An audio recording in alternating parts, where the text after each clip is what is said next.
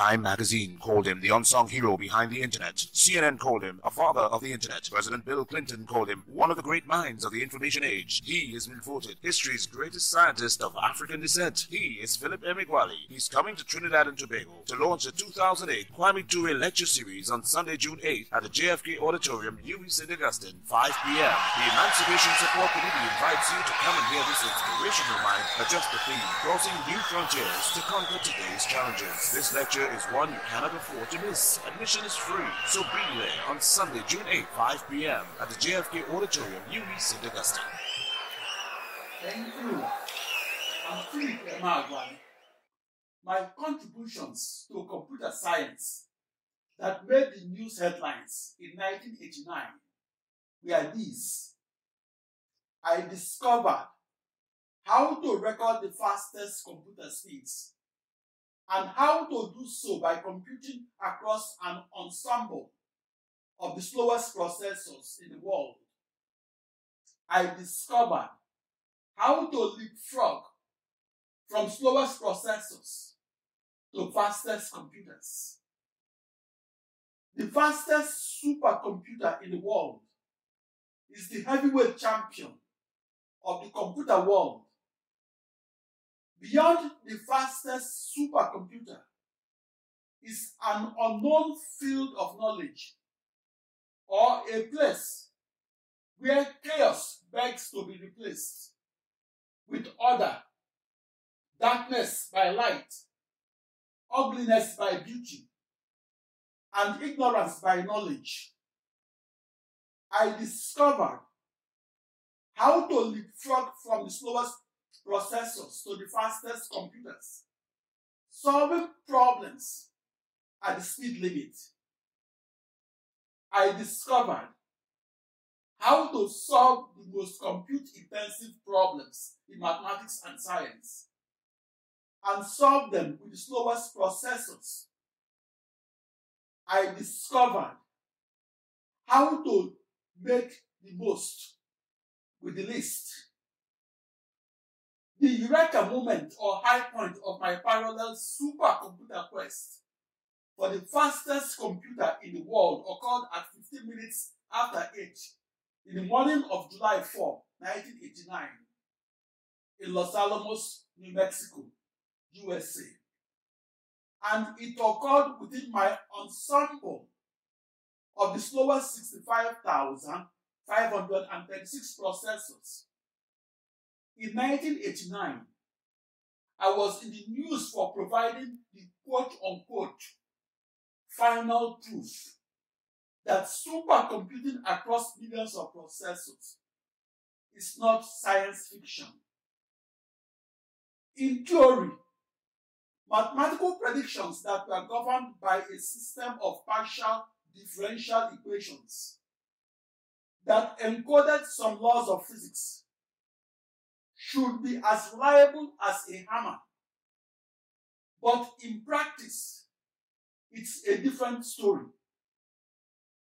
The fastest computer in the world shortens the gap between theory and practice.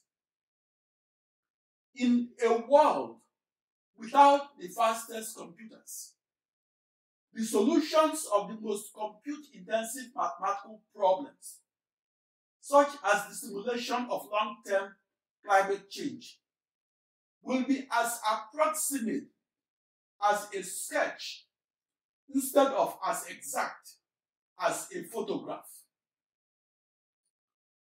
The implication of my discovery of the first world's fastest computing executed across the world's slowest processors was far-reaching.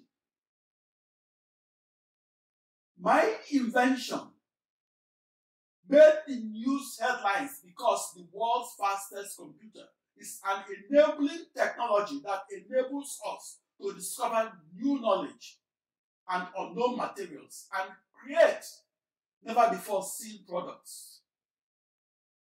My contribution to computer science is this.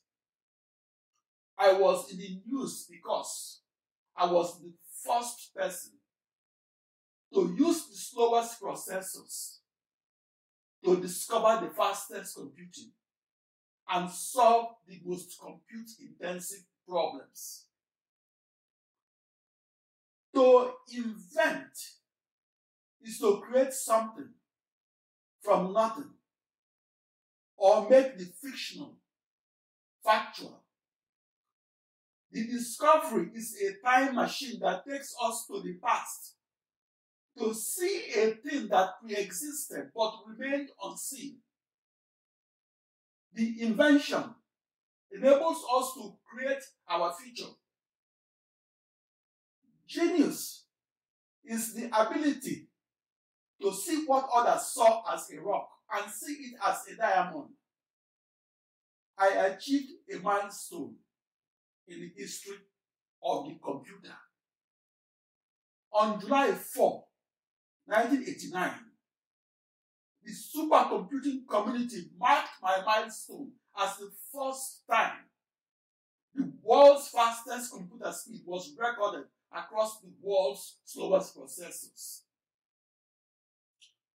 In supercomputing, the perennial question was how to discover the fastest speeds and use them to make the impossible to solve mathematical problems possible to solve. Before my discovery of the world's fastest computer, which occurred on July 4, 1989, how to solve the most compute-intensive mathematical problems wasn't known to any mathematician, wasn't taught in any mathematics course, and wasn't written in any mathematics textbook. Since 1974, my research quest was to discover how to harness the slowest processors and how to use them to solve the most compute-intensive problems at the fastest computer speed. In the 1970s and 80s, my theory of how to build the world's fastest computer and do so with standard parts, such as the world's slowest processors, was mocked, ridiculed, and dismissed as a beautiful theory that lacked experimental confirmation. The supercomputer was a technology that meandered across physics, mathematics, and computer science. And in the 1970s and 80s, supercomputing across processors was the beautiful thread that didn't fit into the larger weave, namely the world's fastest computer that now occupies the space of a soccer stadium, and it costs 40% more than the mile-long second Niger bridge in Nigeria. I'm well known, but not known well. It's not known well that I discovered the world's fastest computer, and did so across the world's slowest processors. My discovery was the origin of the first supercomputer as we know the technology today. On the 4th of July, 1989, I saw something that's a new supercomputer that nobody had seen before. Specifically, I saw how the slowest processors in the world could be utilized to solve the most compute-intensive problems in the world, and most importantly, solve them at the fastest computer speeds. I discovered the fastest computing and explained the technology to a 12-year-old writing a school essay on inventors as a quote-unquote solving up to a billion mathematical problems at once and across as many processors. In 1989, I was in the news because I solved a tough mathematical problem that was then considered impossible to solve. Furthermore, I solved 65,536 mathematical problems at once and across as many processors that work together as one coherent supercomputer. Likewise, I discovered how to solve the most compute-intensive problems at the frontiers of knowledge in mathematics, physics, and computer science. Not only that, I made the first direct measurement of the fastest computation ever recorded across an ensemble of the slowest processors in the world. After my invention, the fastest computers in the world are supercomputing across thousands or millions of processors. That radical shift from one processor to 1 million processors is the most significant fundamental change in the history of computer science. I began supercomputing on a machinery that I visualized as a processor. I began programming the fastest computers on June 20, 1974, in Corvallis, Oregon, USA. In 1974, the prevailing dogma was that recording the world's fastest speed in computing and doing so across the world's slowest processors will forever remain in the realm of science fiction, and it remains a colossal waste of time. In 1989, I was in the news because I proved that supercomputer scientists who believed in serial computing were wrong. I did so by discovering how to solve the most compute-intensive problems in physics and how to solve them so that a time to solution of 30,000 years will be reduced to a time to solution of 1 day. My discovery is a new way of looking at the supercomputer. That discovery marked the date of birth of the first supercomputer as it's known today and as it's expected to be known tomorrow. Processing across the slowest processors is the lodestar technology that makes the computer faster and makes the supercomputer fastest. The partial differential equation is the mathematician's stepping stone that enabled the physicists to answer otherwise unanswerable questions. The global climate model that was used to foresee climate change derived its answers from the laws of physics that were embodied into the governing partial differential equations at the frontier of calculus. The second law of motion of physics breathes fire into the trillions upon trillions of my interlocking partial difference equations of computational linear algebra, and did so to set millions of processors on fire and to add a new meaning to the ancient Pythagorean belief that nature was numbers.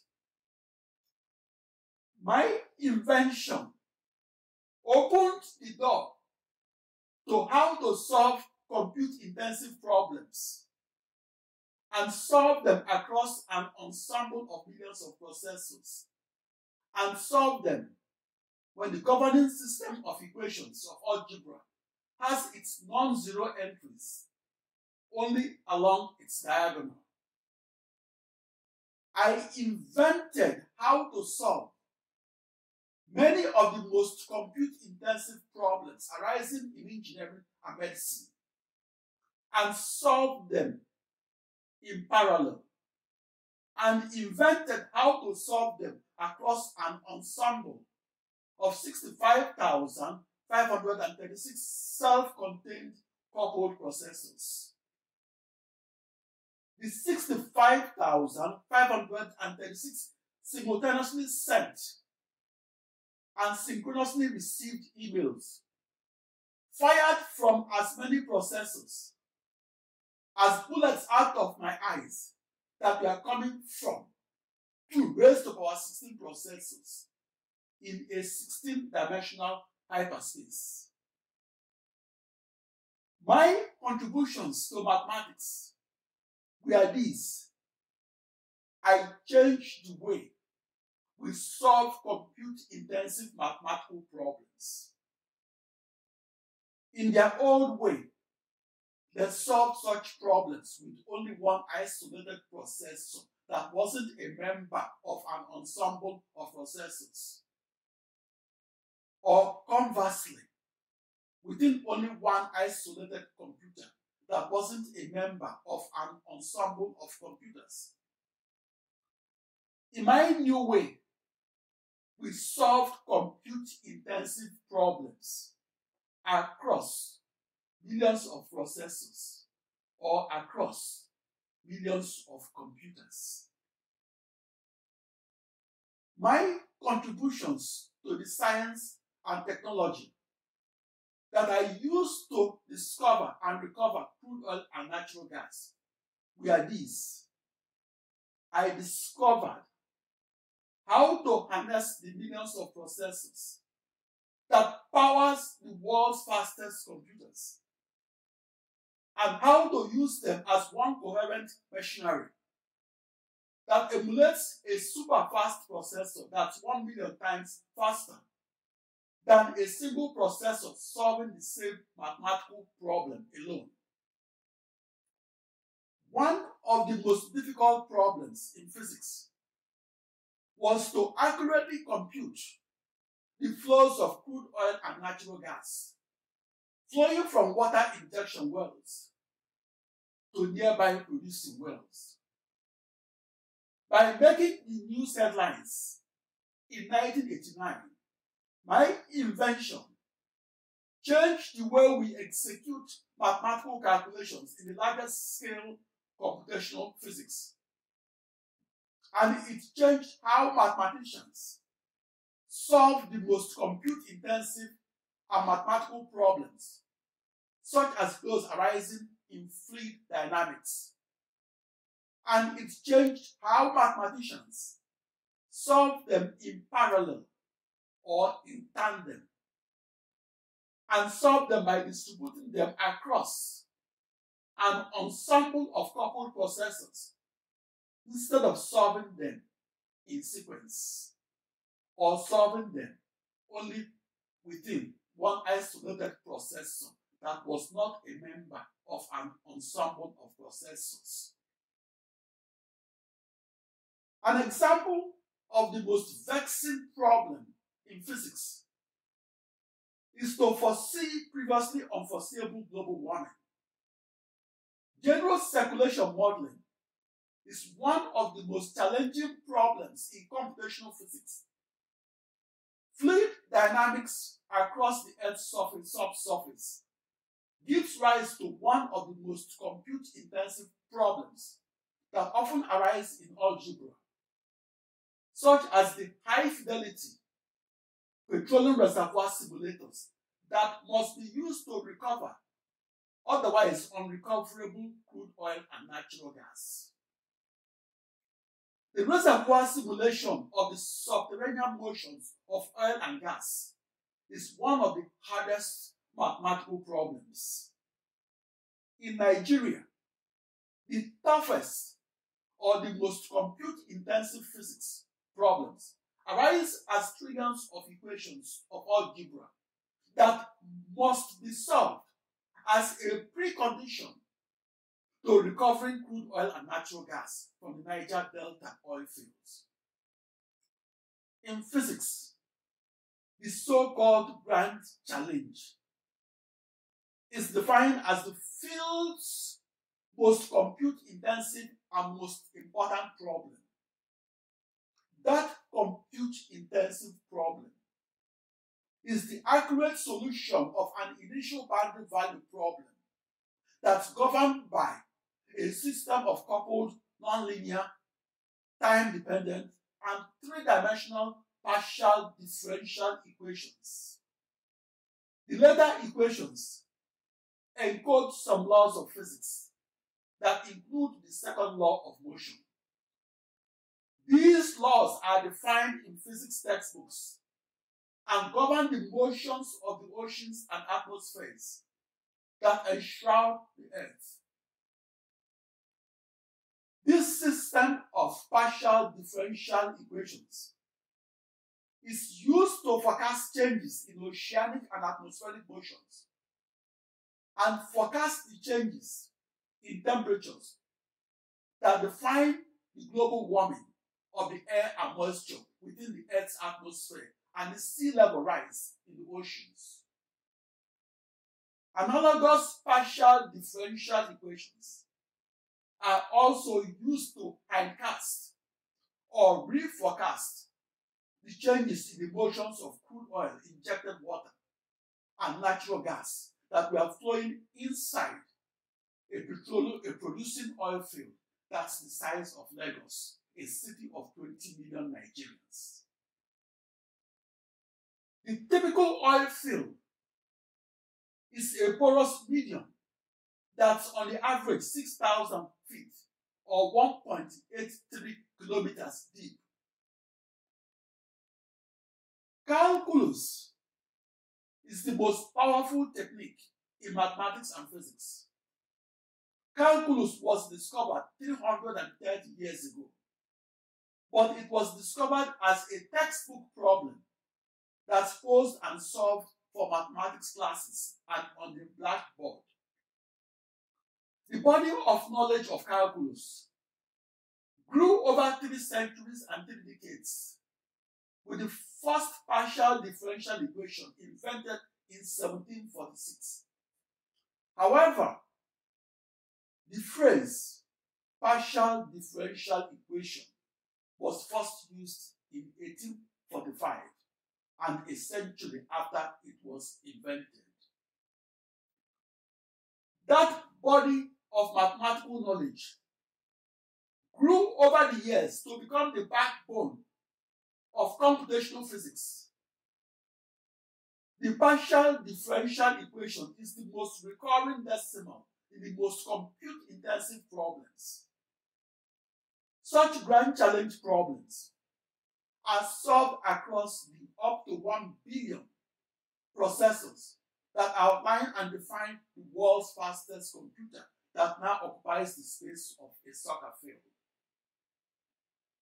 Unlike the ordinary differential equation that's defined by its single variable functions and their derivatives, the partial differential equation is defined by its unknown multivariable functions and their partial derivatives. My contributions to the partial differential equation beyond the frontier of calculus were these. In the early 1980s, and while in College Park, Maryland, I invented 36 partial derivatives of unknown multivariable functions. Computational geophysical fluid dynamics engineers could use my contributions to mathematics to more accurately forecast the changes in the motions of crude oil and natural gas that are pushed from a pumping well to nearby producing wells, and we are within a producing oil field that's up to 7.7 miles or 12.4 kilometers deep, and up to twice the size of Anambra state of Nigeria. I discovered that the system of coupled, nonlinear, time-dependent, and three-dimensional partial differential equations that the petroleum industry used to discover and recover crude oil and natural gas. We are missing 36 partial derivative terms. Those mathematical terms were needed to balance the system of 9 coupled nonlinear, time-dependent, and three-dimensional partial differential equations that are used in the energy and geoscience industries. Who needs a supercomputer? The initial boundary value problems governed by my new mathematics or partial differential equations have no analytical or exact solutions. For that reason, those equations had to be discretized and roughly solved across millions of processors under the hood of the world's fastest computer. Every oil company must use a supercomputer to simulate the perfect operational strategies for recovering crude oil and natural gas.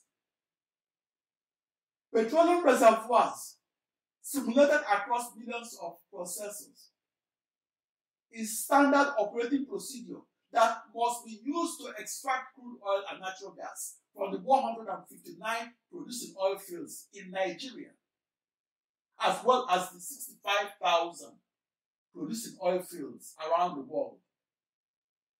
It should not come as a surprise that the energy and geoscience industries bought 1 in 10 supercomputers, and that the supercomputer industry has a market value of $45 billion a year. Why are the 9 Philip Emeagwali's equations important? My contributions to the mathematical knowledge that's used to recover crude oil and natural gas were these. I corrected the serious mathematical errors made by geologists and physicists and made during their mathematization of Darcy's Law. Darcy's Law was formulated in 1856 and later enshrined into every physics textbook of porous media flows.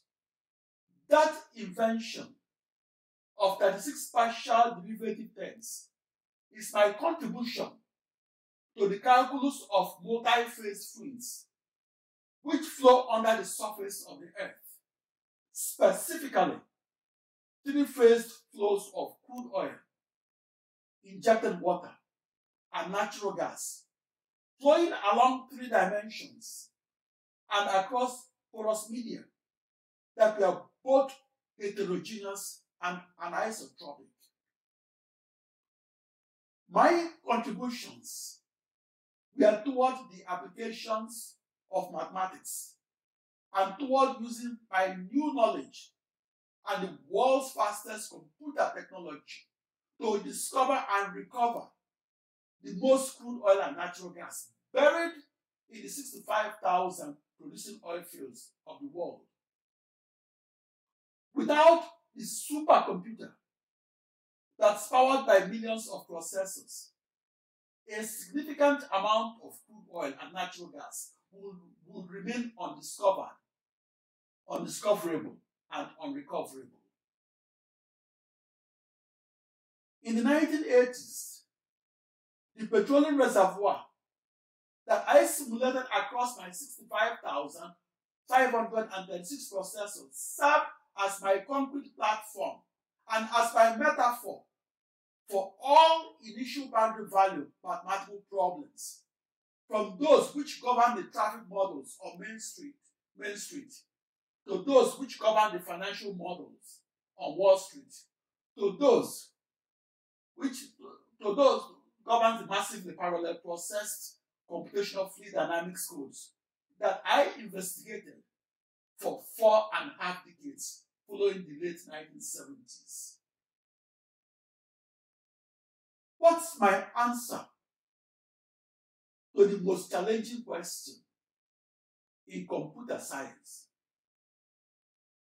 I invented how to solve the most compute-intensive problems at the intersection of new mathematics, new physics, and new computer science. and how to solve them by sending and receiving up to 1 billion computer codes. Each computer code represents an initial boundary value problem that must send and receive data or intermediate answers to and from nearest neighboring domains. I invented how to do so across a new internet or across a new global network of processors that communicates and computes together as one seamless, coherent, and gigantic supercomputer. That's the first supercomputer, as we do the world's fastest computer today. My world's fastest computer is not a regular computer in and of itself. It's a new internet in reality. I made my invention by sending and receiving the internal boundary conditions after each time step of my discretized initial boundary value problem. And by doing both across a new internet that I visualized as my new global, my new hyperball supercomputer, and as my new global network of 1,048,576 regular and short email wires, which were equal distances apart, and which interconnected my ensemble of 65,536 off-the-shelf self-contained processors, and interconnected them to create my new spherical island of processors. That's a new internet. Back from 1922 through 1989, harnessing 64,000 human computers or as many processors existed only in the realm of science fiction. Since my discovery of July 4, 1989, executing the world's fastest computing and doing so across ordinary processors has enabled us to incorporate previously unimaginable points of data. We did so to make groundbreaking discoveries in science, engineering, and medicine. The world's fastest computers are used to know if a new cancer treatment holds any promise, or if an untested scientific theory is valid. The world's fastest computers are used to deepen our understanding of the cosmos and know our place within the cosmos. The reason my scientific discovery of the world's fastest computing across the world's slowest processors was cover stories of top scientific publications was that it was new knowledge that opened doors into an undiscovered territory in advanced calculus, and that it opened doors into an undiscovered territory in compute-intensive algebra, and it opened doors into the unknown world where the fastest computers exist. New calculus, when discretized, led me to new algebra and led me to faster mathematical computations that were at the granite core of my scientific discovery. That discovery opened doors into the undiscovered territory of the first world's fastest computing across the world's slowest processors. In 1989, I was in the news because I was the first person to observe the world's fastest computation across processors instead of within one super fast processor. My world record calculation made the news because it was across an ensemble of the world's slowest processors and across an internet that's a global network of those processors. That first parallel supercomputer is the precursor to the world's fastest computer of today that could become the computer of tomorrow. My mathematical grand challenge was to figure out how to harness a new internet that's a new global network of up to 1 billion processors that shared nothing and were equal distances apart. My contributions to mathematics were these. I figured out how to harness that new internet and how to use its processors to solve a complicated system of time-dependent and nonlinear partial differential equations arising in fluid dynamics and calculus. For the past 2 centuries, the partial differential equation was the hottest topic in mathematical research. It's both difficult and important. For those reasons, 9 in 10 supercomputer circles are devoted to solving partial differential equations. It's the reason mathematics, physics, and computer science mutually reinforce each other. Those partial differential equations are encoded in some laws of physics as prior information and therefore can be used for physics-informed simulations. Such computational physics models range from high-stake climate models to the spread of contagious viruses that might occur during a once-in-a-century global pandemic, such as the spread of COVID-19. To solve the most difficult mathematical problems in computer science and solve them across processors demanded that I reduce those differential equations of calculus to an equivalent system of difference equations of algebra.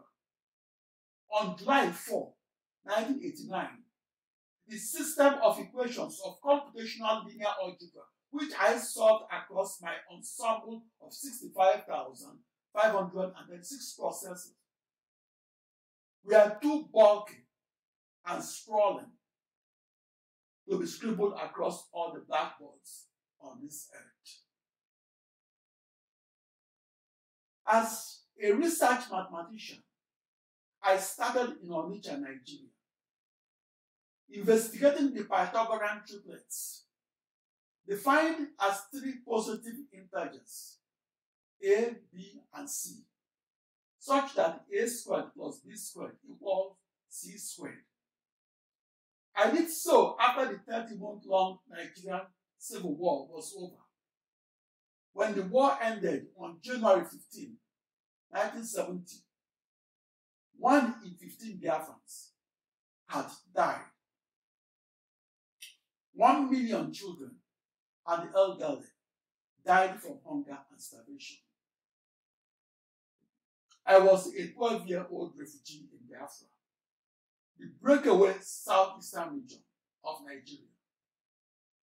My refugee camps were Inohidu, Oka, Oketiti, Oba, Laramie, and Philip Emeagwali of Onitsha, Biafra.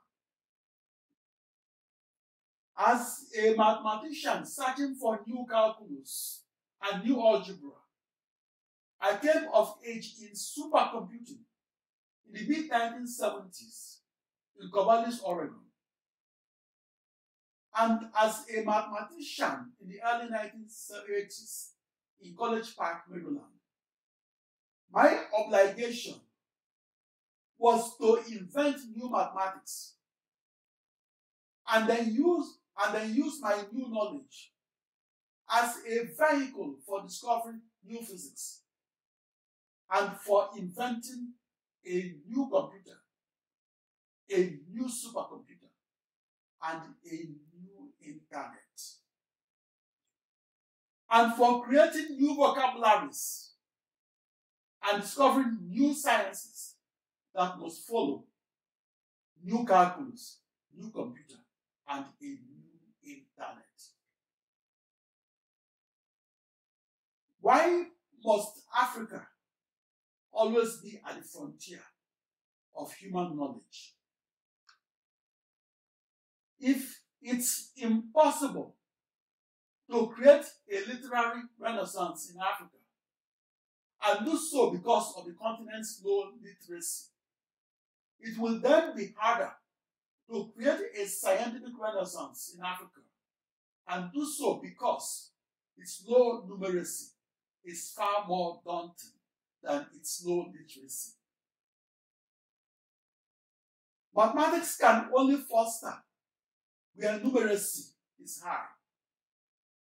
The lack of deep understanding of the partial differential equations of calculus that were employed to construct large-scale supercomputer models of producing oil fields is one reason European and American oil companies are paid 40% royalty to extract crude oil and natural gas, and do so from the 159 producing fields of Nigeria and through the 1,481 oil wells in Nigeria. The pyramids of Giza are testaments that Africa was once at the frontier of human knowledge. The pyramids that stand today were built 4,000 years ago, built in Africa by Africans, and built in the millennia at the forefront of human knowledge was in Africa. Africa will forever remain the least developed region if it continues to consume technologies rather than produce technologies. For 43 years following 1946, computers got smaller and faster. After 1989, supercomputers got bigger and became a billion times faster. They are defined and outlined by up to 10.65 million smaller and faster processors. The first world's fastest computing across millions of coupled processors that shared nothing is the most significant measurable increase in the supercomputer speed that has occurred since the programmable computer was invented in 1946. My discovery of the world's fastest computing is called parallel processing. It occurred at 15 minutes after 8 in the morning of July 4, 1989. Supercomputing across processors led to the acceptance of the new technological reality. My invention or new knowledge was this: the slowest processors could be used to compute faster than the singular custom manufactured fastest processor. Such an ensemble of processors are now used to solve the most compute-intensive problems in mathematics and science. Parallel processing was the seminal discovery in supercomputing. Parallel processing was how the fastest supercomputer was invented. I was in the news for my discovery of the first world's fastest computing across the slowest processors in the world. My discovery occurred in Los Alamos, New Mexico, USA. I jumped in joy because I was the first person to discover that the 65,536 slowest processors in the world can be used to solve the most compute-intensive mathematical problems in the world. Working together, an ensemble of the slowest processors can be utilized to address the world's biggest challenges and solve them faster than the fastest supercomputer in the world could. My scientific discovery changed the way we look at the supercomputer and changed it from the supercomputer powered by one processor to the supercomputer powered by up to 1 billion self-contained coupled processors. That supercomputer discovery put me in the news headlines in 1989. It's the reason I'm the subject of school essays on inventors. Those news headlines from my world's fastest computing that I executed across the slowest processors in the world helped capture the public imagination. Those news headlines helped to garner political support for the new supercomputer technology that can now be harnessed and used to solve the most compute-intensive problems. My quest was to discover the supercomputer solution of the world's most compute-intensive problems. Such difficult mathematical problems arise at the frontiers of knowledge in mathematics, science, and medicine. My quest was to discover how to harness the slowest processors in the world and use them to solve the most compute-intensive problems in the world, and solve such problems at the fastest speeds in the world. As a mathematician searching for never-before-seen equations of calculus and algebra, and who came of age in the 1970s, and who worked at the frontier of the most compute-intensive fluid dynamics, I flaunted my uncompromising theories, and I theorized about sending and receiving emailed codes and sending them across a new internet that's a new supercomputer in reality. As my act of protest was against the racism I experienced in the 1970s and 80s, I pursued an unorthodox line of research called parallel supercomputing. In 1982, my supercomputer discovery was rejected. It was dismissed as science fiction. For those reasons, I then expected supercomputing across processors to be always rejected. I discovered that the 1 billion slowest processors in the world can be fused via emails and used to emulate one seamless, coherent, and gigantic entity. This new machine is equivalent to a high-speed processor that's 1 billion times faster. It redefines the fastest supercomputer. Parallel supercomputing is new mathematical knowledge that came of age on July 4, 1989, the day I discovered that it's faster than serial or vector computing. I established the science of fastest computing across the 7 million processors. Supercomputing is derived from parallel processing. Parallel supercomputing is my contribution to mathematical knowledge and is the invention and milestone that changed the way the modern mathematician solves his or her most compute-intensive problems and addresses some of the world's biggest challenges. The supercomputer is where the scientist is. The supercomputer is the scientist's best friend. Developing the world's fastest computer is the most expensive project in computer science. A recurring question in school essays is this: what did Philip Emeagwali contribute to science? Imagine a huge multi-volume textbook that contains all that's known in mathematics or physics or computer science. To make a simple discovery is to add one new sentence to that textbook.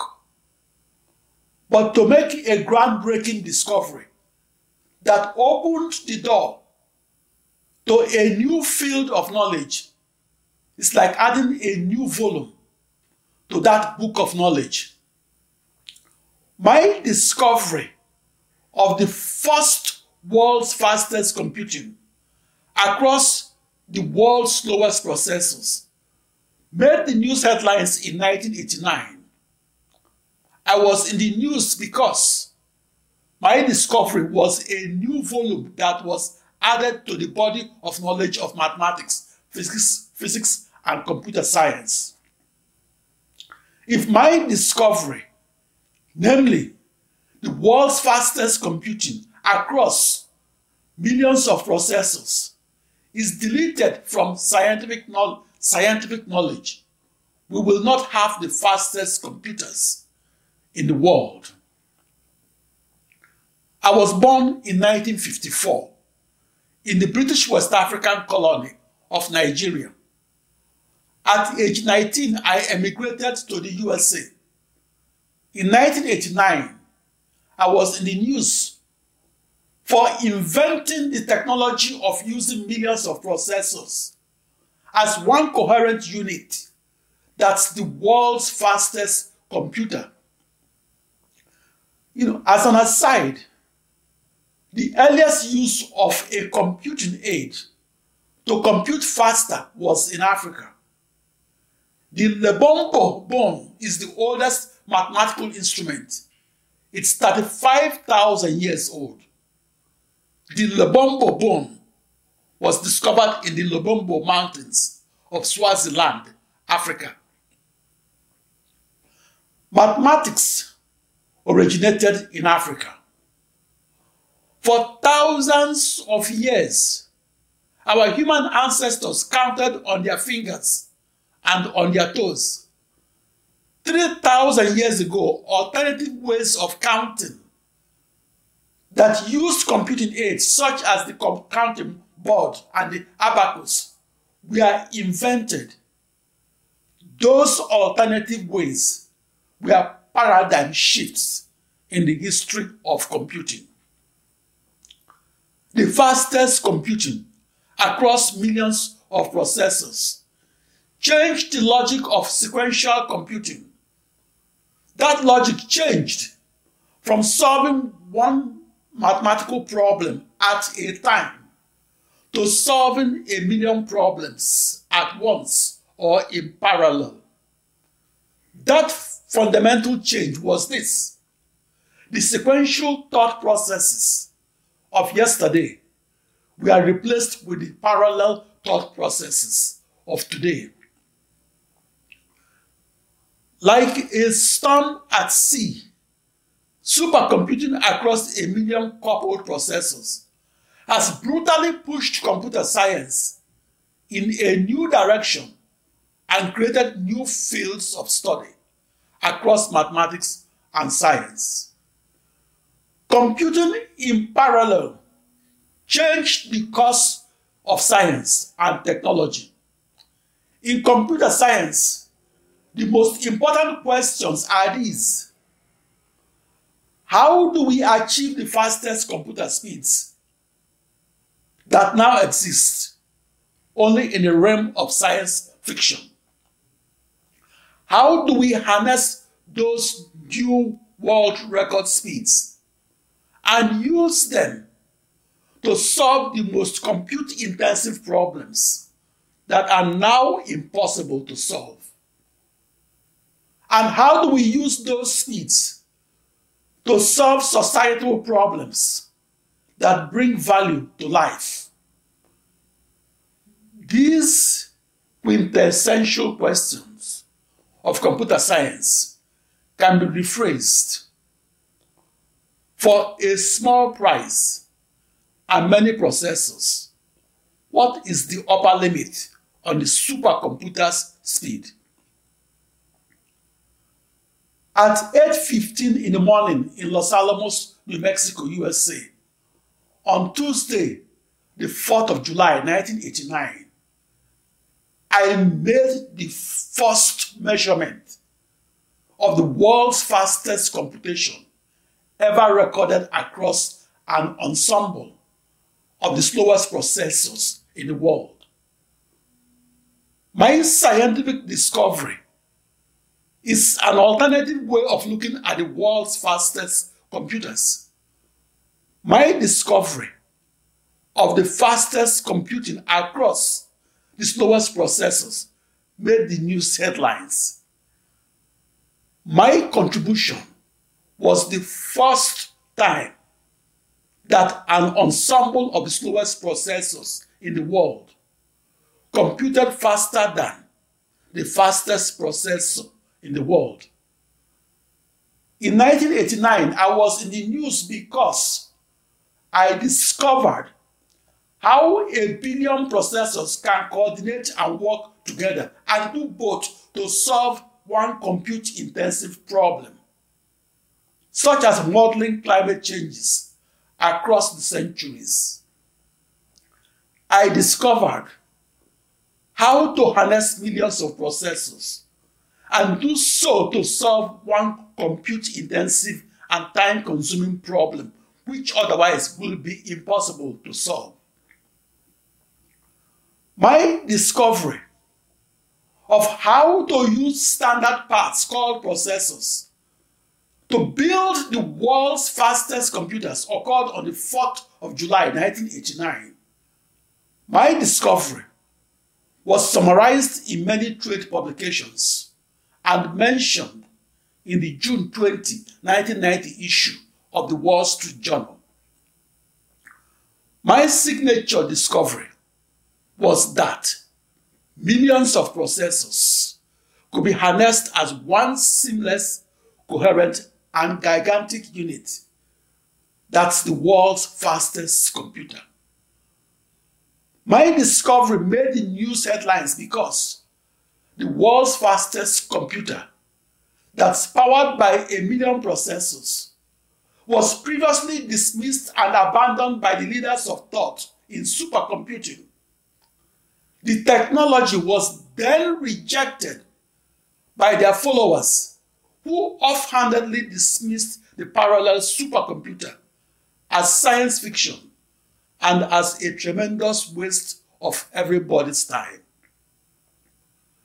To put my discovery in perspective, the computing power of today's smartphones is about the same as the processing power of the supercomputer that helped send men to the moon. That first moon landing occurred on July 20, 1969. That was about the date I went to the Biafran side of the Oguta war front of the Nigerian Civil War. I went to the Biafran war front as a conscripted 14-year-old soldier. A month before my arrival at that Oguta war front, the Nigerian army had outmanned and outgunned the Biafran army by 4-1 and killed 500 Biafran soldiers. My 20-year journey to the frontier of knowledge of the fastest computer was from the war front to the science front. In 1989, it made the news headlines that an African supercomputer genius in the USA had won the highest award in supercomputing. Computer scientists ranked that award as the Nobel Prize of Supercomputing. I was the African supercomputer scientist that was in the news in 1989. I won that award for discovering that the supercomputer that incorporated a billion processors can yield the processing power of a billion processors or of as many computers. My supercomputer discovery made the news headlines in 1989. It remains the subject of inventor reports in schools. The reason was that I was the first person to execute the world's fastest computer speed and record it with the slowest processors and solve the most compute-intensive problems. That supercomputer discovery was considered the most significant breakthrough in mathematics, physics, and computer science. My world's fastest computer speed of July 4, 1989 was a supercomputer milestone. It was the largest speed increase in computer science. My scientific discovery that the fastest computer can be built with the slowest processors changed the way we look at the supercomputer. Before my discovery, the most powerful supercomputer in the world was powered by at most one custom-made vector processor. After my discovery, the most powerful supercomputer in the world was powered by up to 10.65 million processors.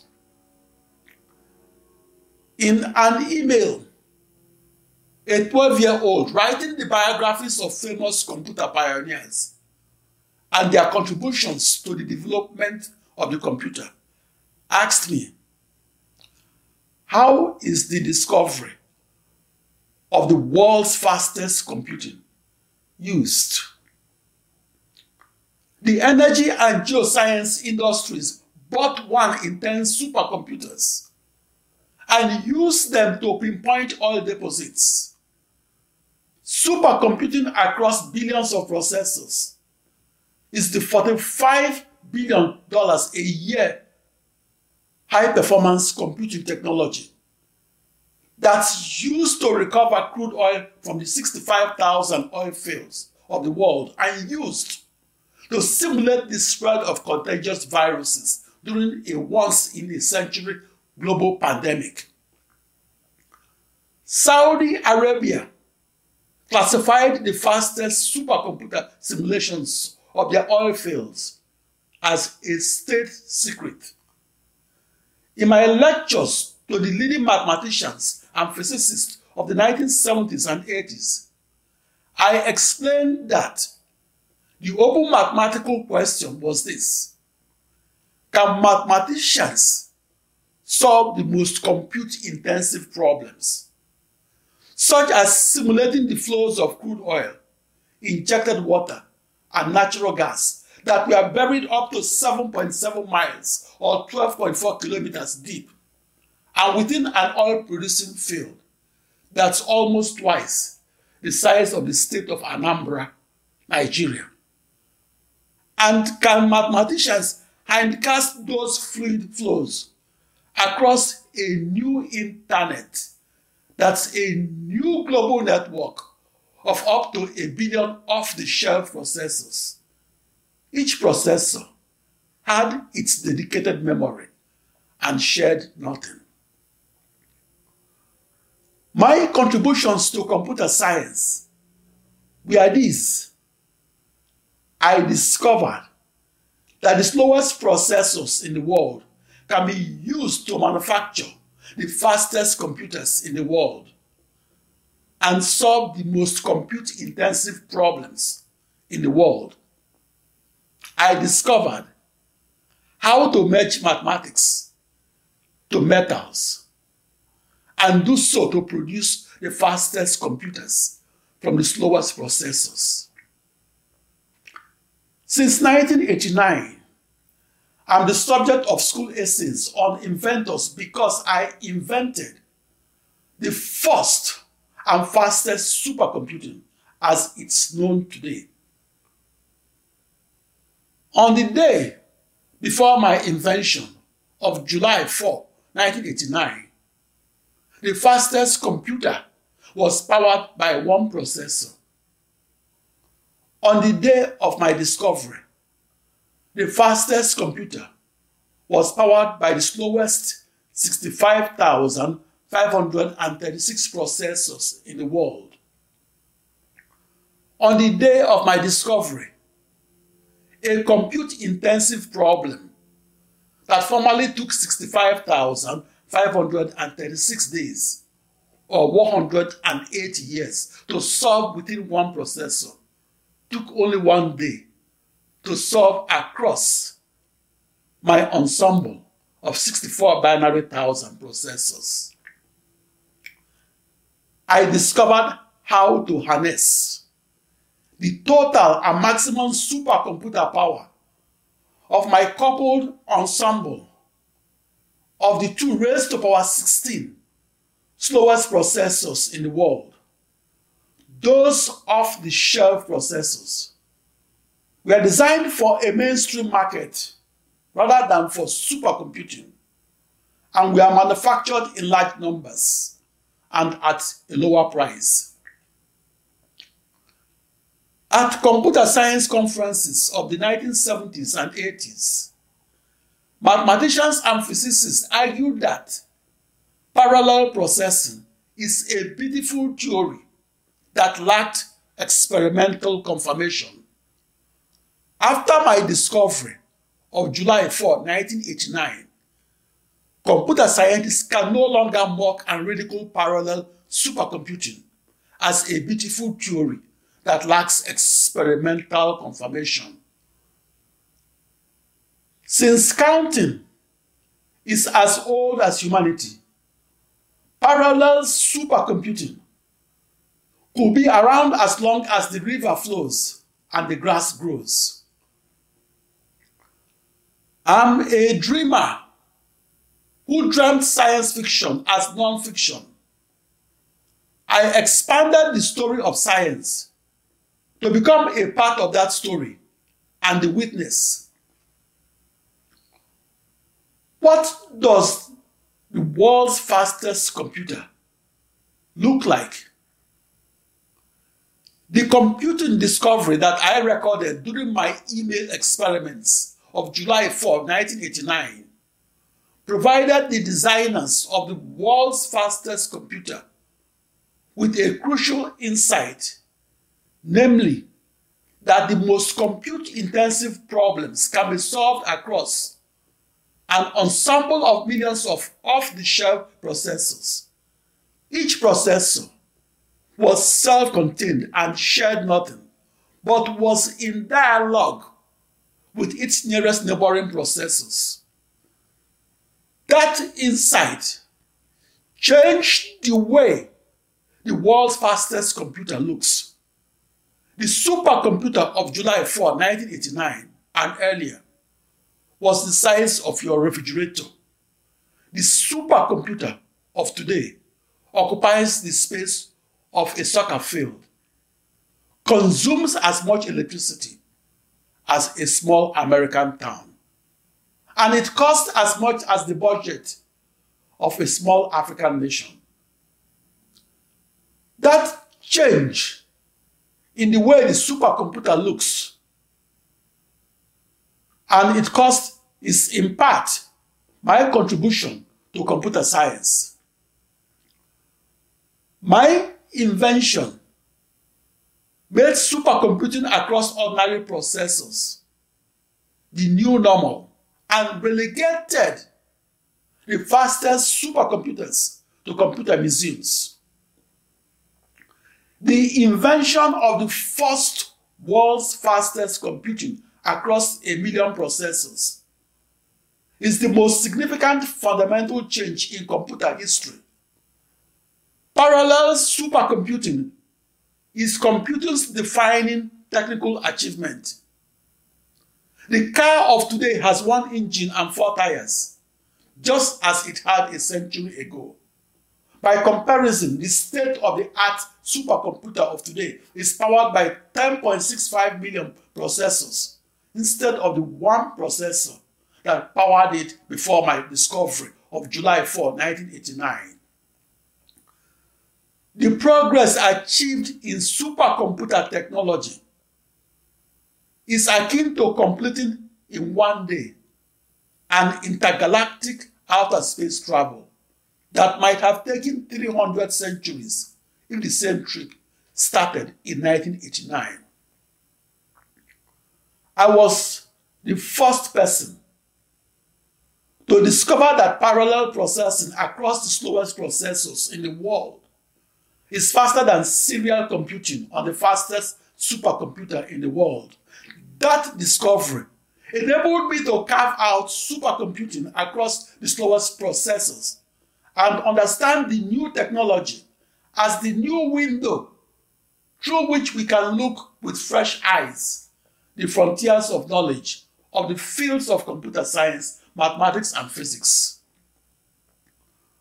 We use the state-of-the-art supercomputers to see a new horizon and dream of inventing a faster supercomputer, such as the quantum supercomputer.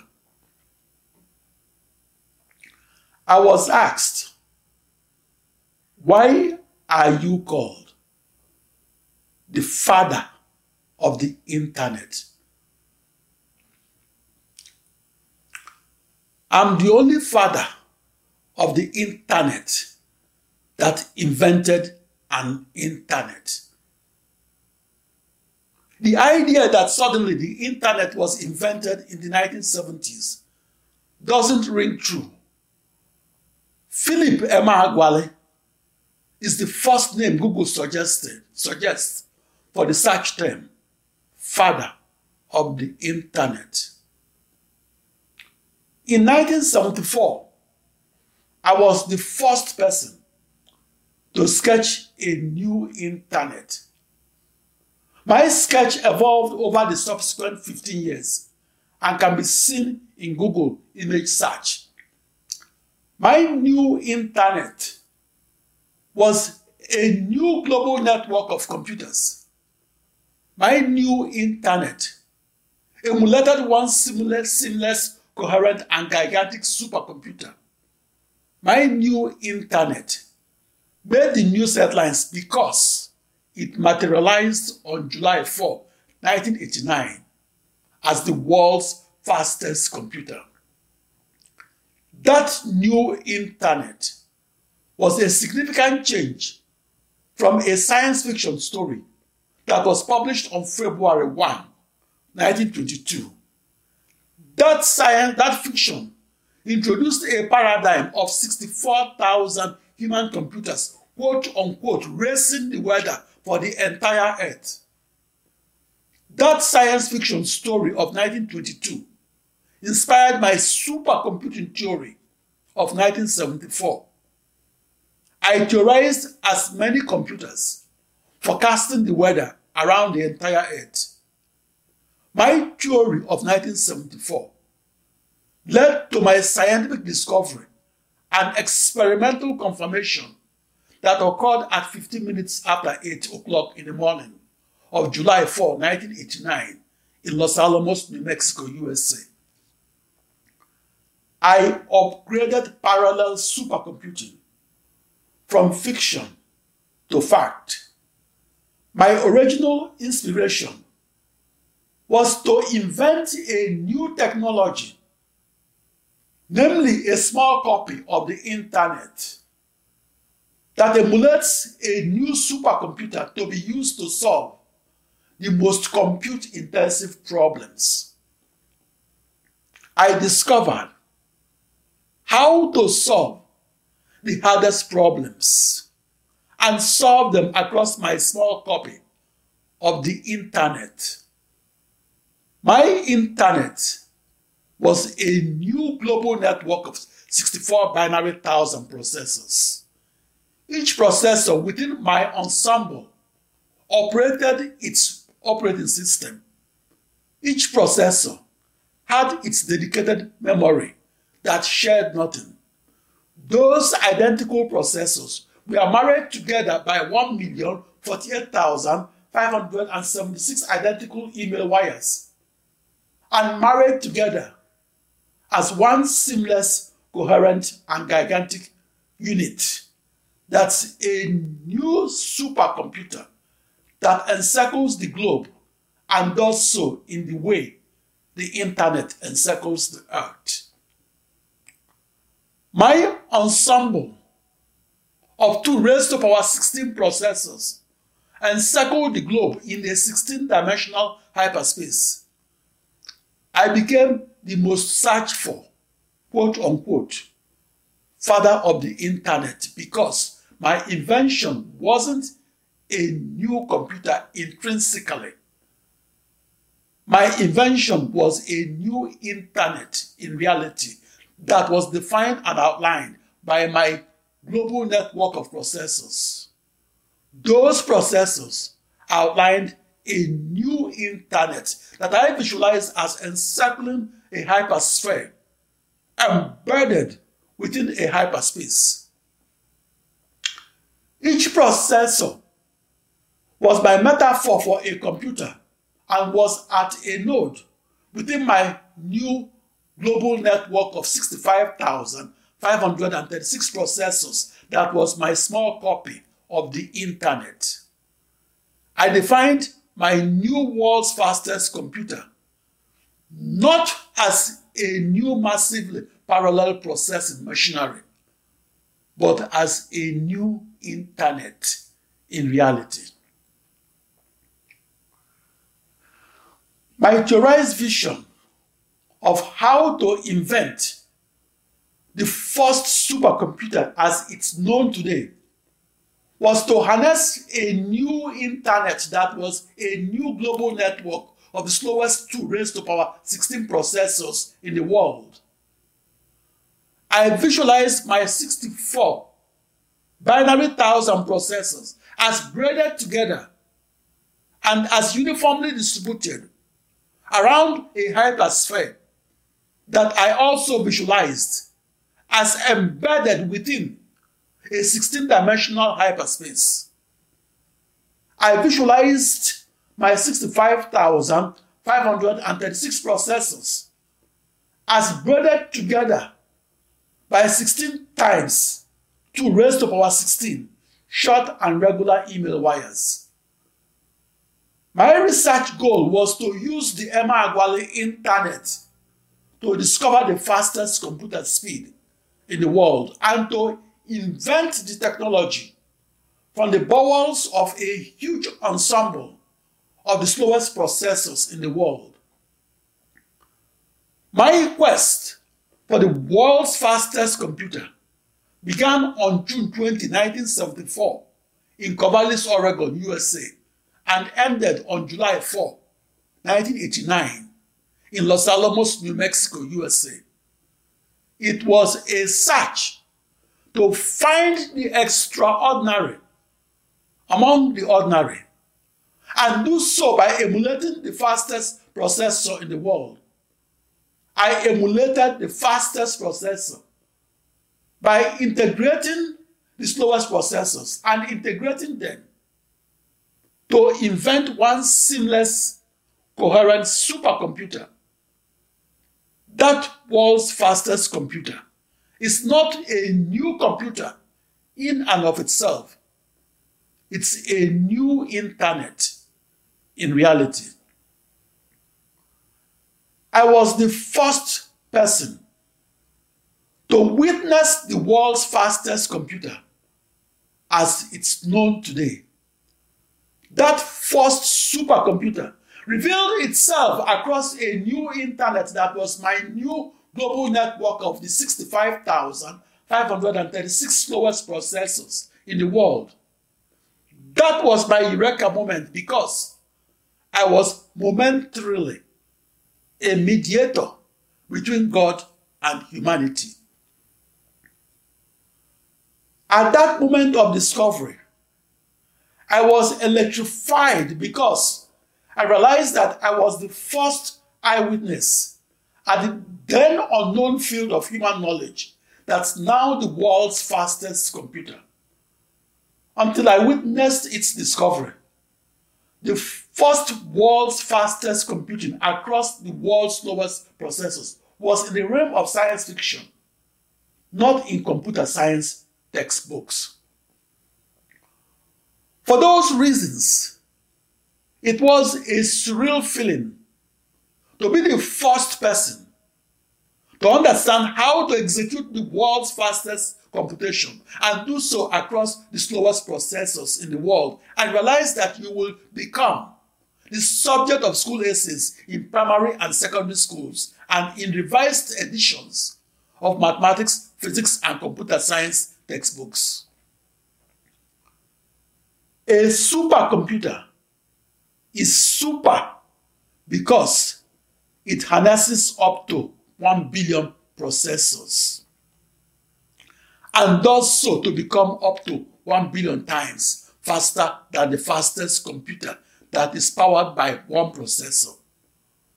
My supercomputer discovery was how to code correctly and solve compute-intensive problems and solve them across billions of processors.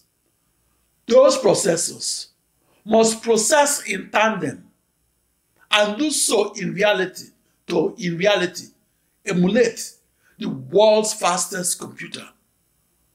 My scientific discovery changed the way we look at the world's fastest computer. I discovered how to develop the world's fastest computers and do so with the world's slowest processors. I discovered how to make the most with the least.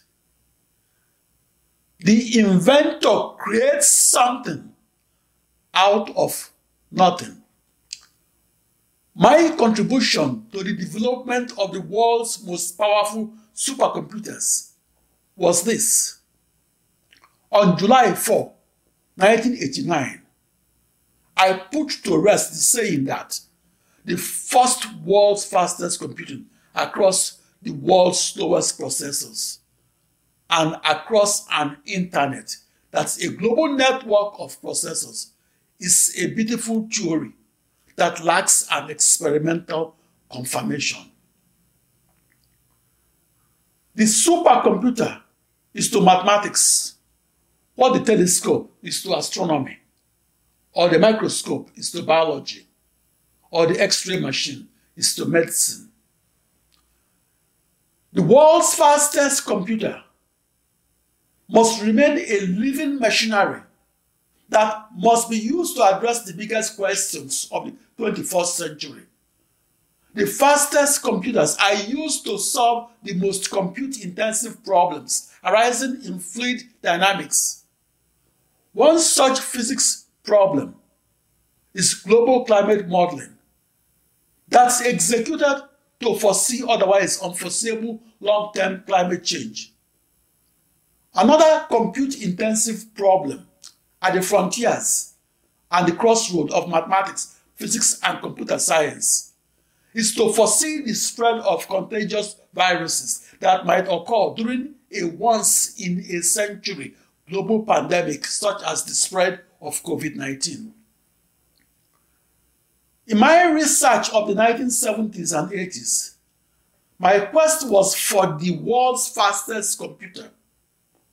I wanted to discover how to solve the most compute-intensive problems in the world and how to solve them with the slowest processors in the world, but at the world's fastest computer speeds. My scientific discovery is called parallel supercomputing. In 1989, my contribution to computer science earned me the highest award in supercomputing. That award is commonly referred to as the Nobel Prize of Supercomputing. That's why I was in the news in 1989 for discovering that the fastest computing across millions of processors is indispensable and fundamental to solving the partial differential equation of calculus and for executing the most extreme scale computational fluid dynamics codes, including global climate modeling. That's always a precondition to predicting long-term global warming.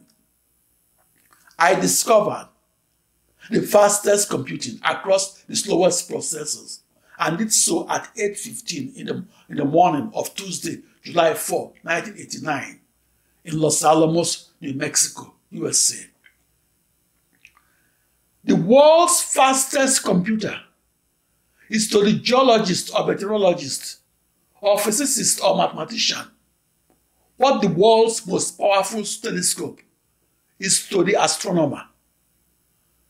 The supercomputer changed the way we solve compute-intensive problems. In their old way, they solved compute-intensive initial boundary value problems of computational physics and solved them in sequence, or solved one problem at a time, and solved that problem within one isolated processor that wasn't a member of an ensemble of processors that were communicating and computing together and doing both as one seamless, coherent, and gigantic supercomputer.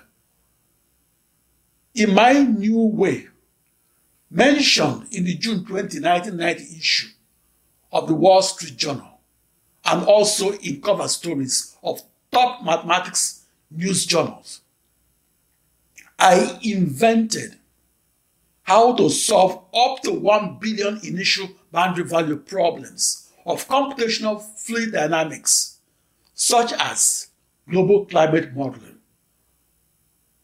My contribution to mathematics is this: I invented how to solve a billion mathematical problems at once. Within the world's most powerful supercomputer is a world of magic in which we could foresee previously unforeseeable natural events. I'm an extreme-scale computational physicist who employs the laws of physics and the logic of mathematics to simulate the global motions of fluids that enshroud the Earth. I simulated those motions across the Emeagwali Internet. That's a new global network of 65,536 equidistant processors surrounding the globe.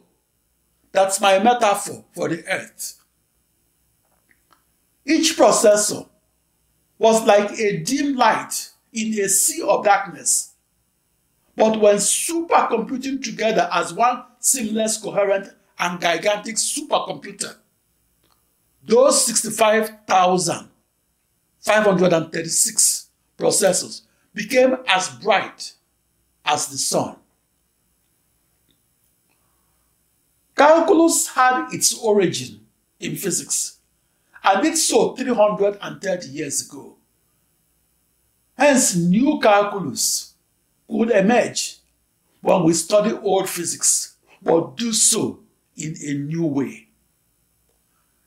Calculus was invented to describe the motions of bodies. I also invented new calculus.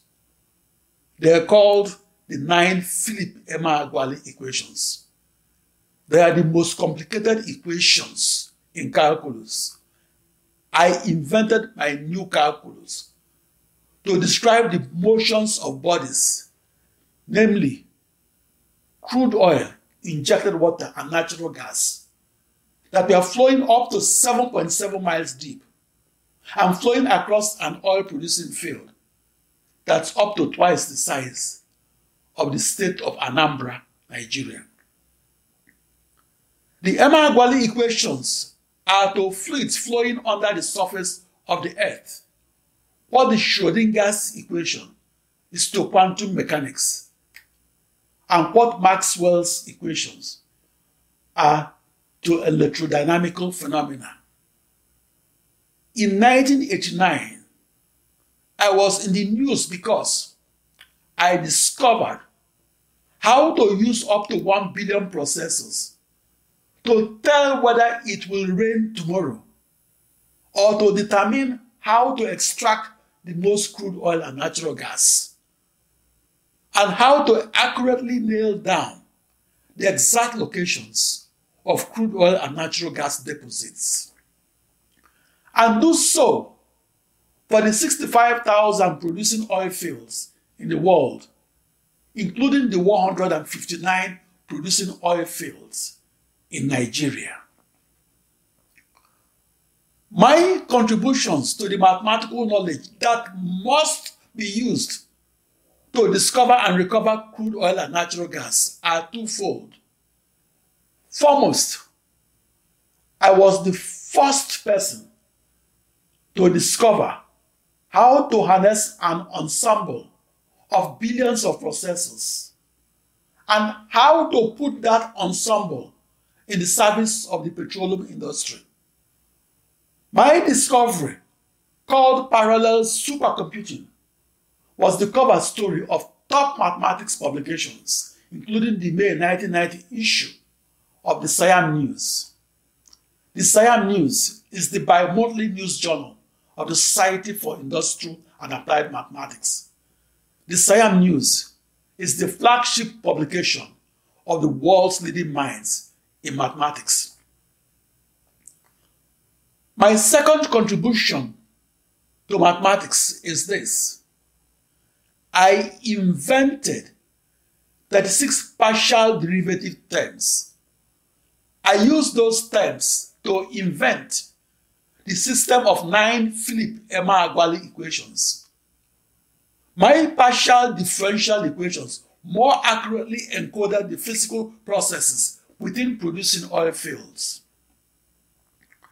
The partial differential equation is the lingua franca for computational fluid dynamics. The Emeagwali equations predetermine the motions of crude oil, injected water, and natural gas that flow up to 7.7 miles or 12.4 kilometers below the surface of the earth. An oil-producing field can be as immense as the Ghawar oil field of Saudi Arabia, which measures 174 kilometers by 19 miles, or 280 kilometers by 30 kilometers, or 8,400 square kilometers, or almost twice the size of Anambra, Nigeria. Being able to hindcast or reforecast the motions of crude oil and natural gas that flowed up to 7.7 miles or 12.4 kilometers below the surface of the earth helps the petroleum engineer to understand how to push the most crude oil and natural gas and push them from the water injection well to the nearby crude oil and natural gas producing wells. That was the second step, which must be taken to encode the laws of physics that was discovered in prose but must be coded as a sequence of zeros and ones the processor can act on. For the third step of that conversion, I had to reformulate, or rather discretize, the 9 partial differential equations of calculus that I invented. I discretized them to convert them into an approximating system of equations of computational linear algebra. Those systems, called partial difference equations, approximated the original partial differential equations. Put differently, I used some algebraic algorithms to reformulate the 9 Philip Emeagwali equations of calculus that I invented, and to convert those 9 equations into algebraic equations, and then to transform that algebra to arithmetic or into an equivalent set of mathematical calculations, and into the 65,000 536 codes that each of my 64 binary thousand processors saw as a seemingly endless string of zeros and ones. In the 1970s and 80s, the idea of recording the world's fastest computer speed and doing so across the world's slowest processors was mocked, ridiculed, and rejected as a beautiful theory that will forever remain impossible to experimentally confirm. Prior to my discovery, the fastest computing across the slowest processors was dismissed as science fiction. For those reasons, it was imperative that I experimentally confirm my theory that the slowest 65,536 processors in the world could power the world's fastest computer. In science, theory and experiment sometimes contradict each other, and the experiment wins every time they clash. In my scientific research, my guiding principle was this: the logic of the compute-intensive problem should determine how the problem should be solved, not vice versa. It's only the logic, the laws of logic and physics that are sacrosanct, not the technology that must bend for the laws of logic and physics.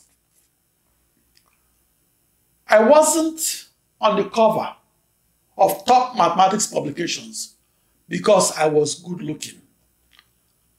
I was on the cover of top mathematics publications because I contributed new mathematics to the existing body of mathematical knowledge. My contributions to mathematics were these: I invented a system of 9 coupled, nonlinear, time-dependent, and 3-dimensional partial differential equations beyond the frontier of calculus. The 9 Philip Emeagwali equations are for modeling the flows of crude oil, injected water, and natural gas that flow through an oil field.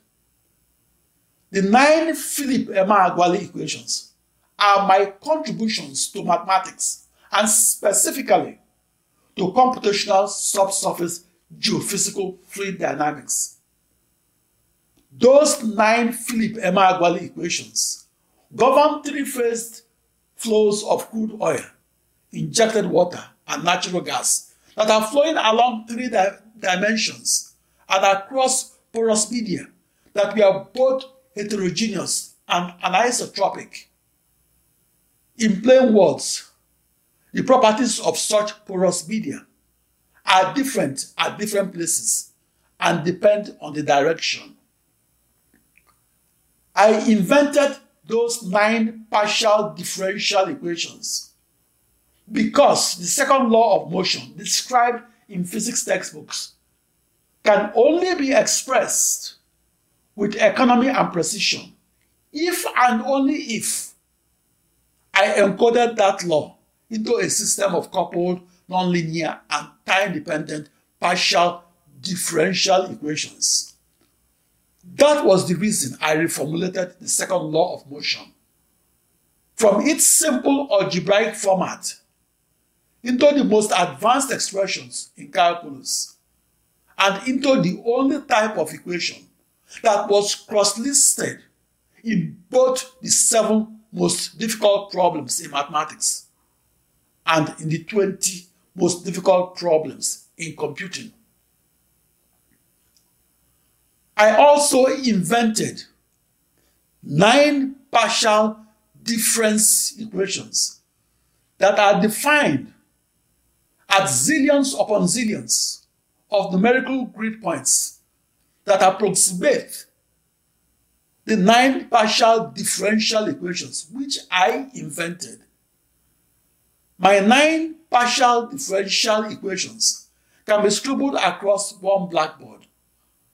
However, coding the companion algebraic partial difference equations and coding them to solve a real-world problem, such as simulating the flow patterns across an oil-producing field that's an average of 1 mile below the surface of the earth, and that's the size of a town, and that's chopped up into millions of smaller and equal-sized mathematical problems, demanded that I code them across as many processes. Those processes were identical, coupled, and shared nothing. I maintained a one small reservoir to one slow process of mapping, which enabled me to maintain nearest neighbor nearness. That was the mathematical precondition to inventing the world's fastest computer that's powered by millions of processors. In 1989, I was in the news for providing the quote-unquote final proof that the fastest computing across the slowest processors is not science fiction. I visualized email communications across the 65,536 processors that I used to conduct my physical experiment of July 4, 1989. That experiment made the news headlines as the first world's fastest computing across ordinary processors.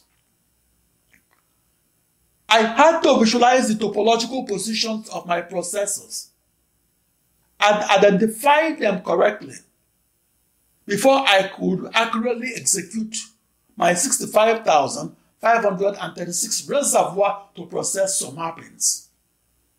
Likewise, I visualized 65,536 processors that were equal distances apart, that I imagined as etched onto my hyperspherical model of the Earth.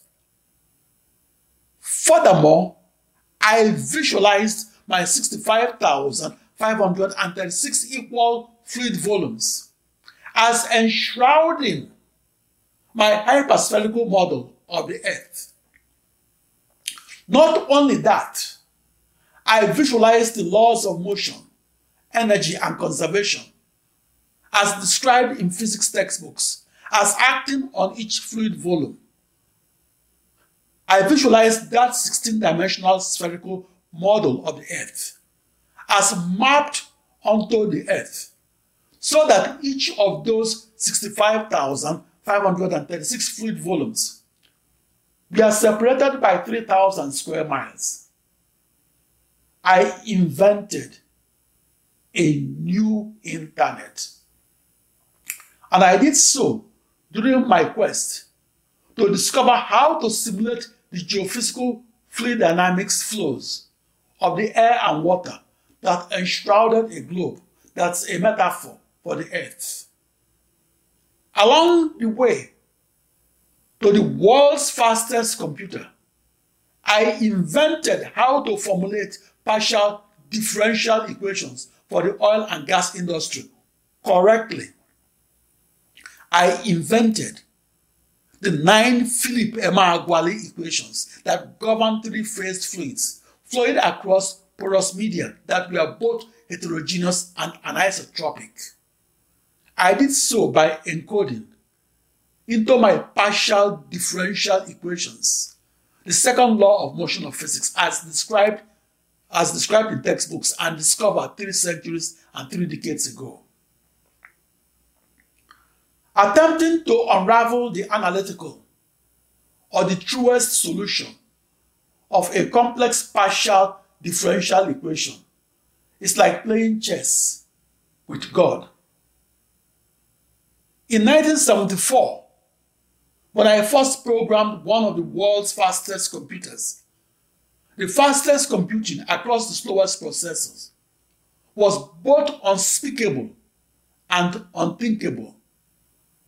In the 1970s, it was easier to travel to the moon than to program an ensemble of millions of self-contained off-the-shelf processors that shared nothing and harness them as one seamless, coherent supercomputer.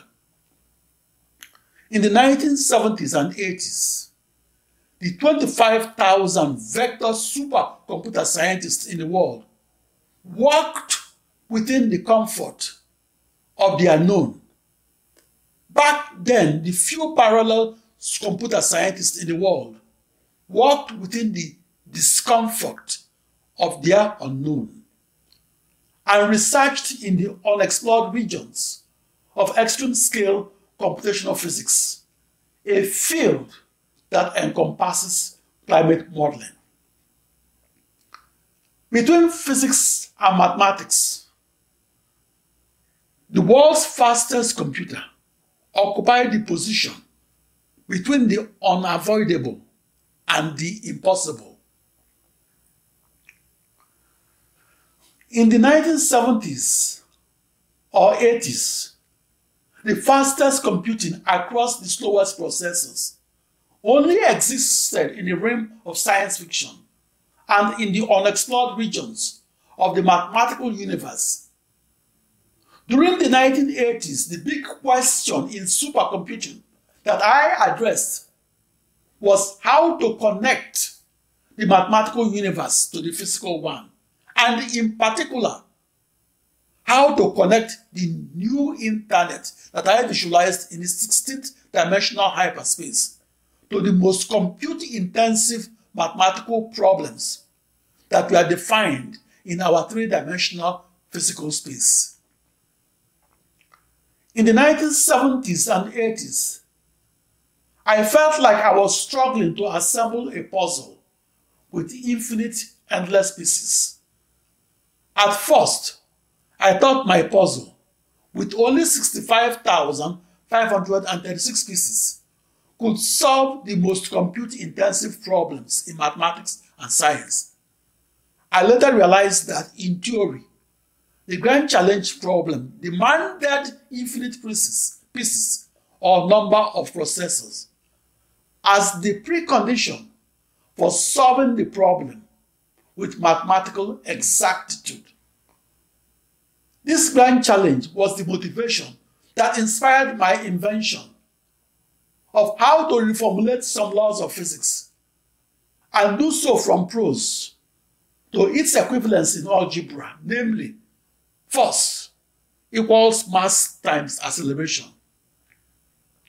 to its equivalence in calculus, namely, partial differential equations, to its equivalence in message passing codes that I executed on each processor and parallel processed across the Philip Emeagwali Internet.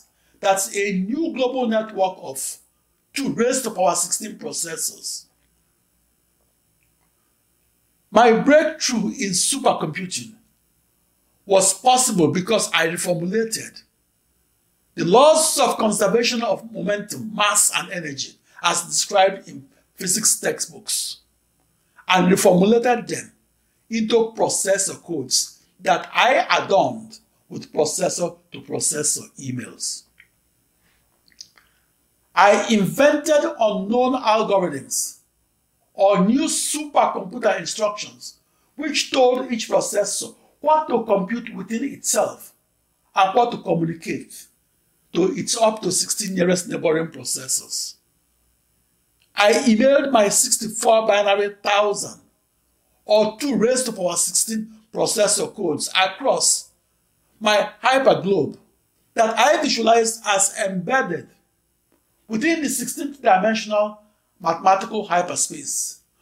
Furthermore, I emailed my 65,536 processor codes to and from my 2^16 processors.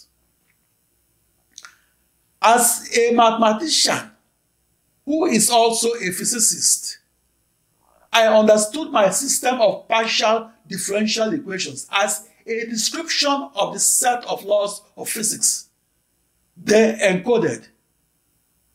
For those reasons, I distinguished the description from the describe, just as you distinguish the map of Nigeria from the territory of Nigeria.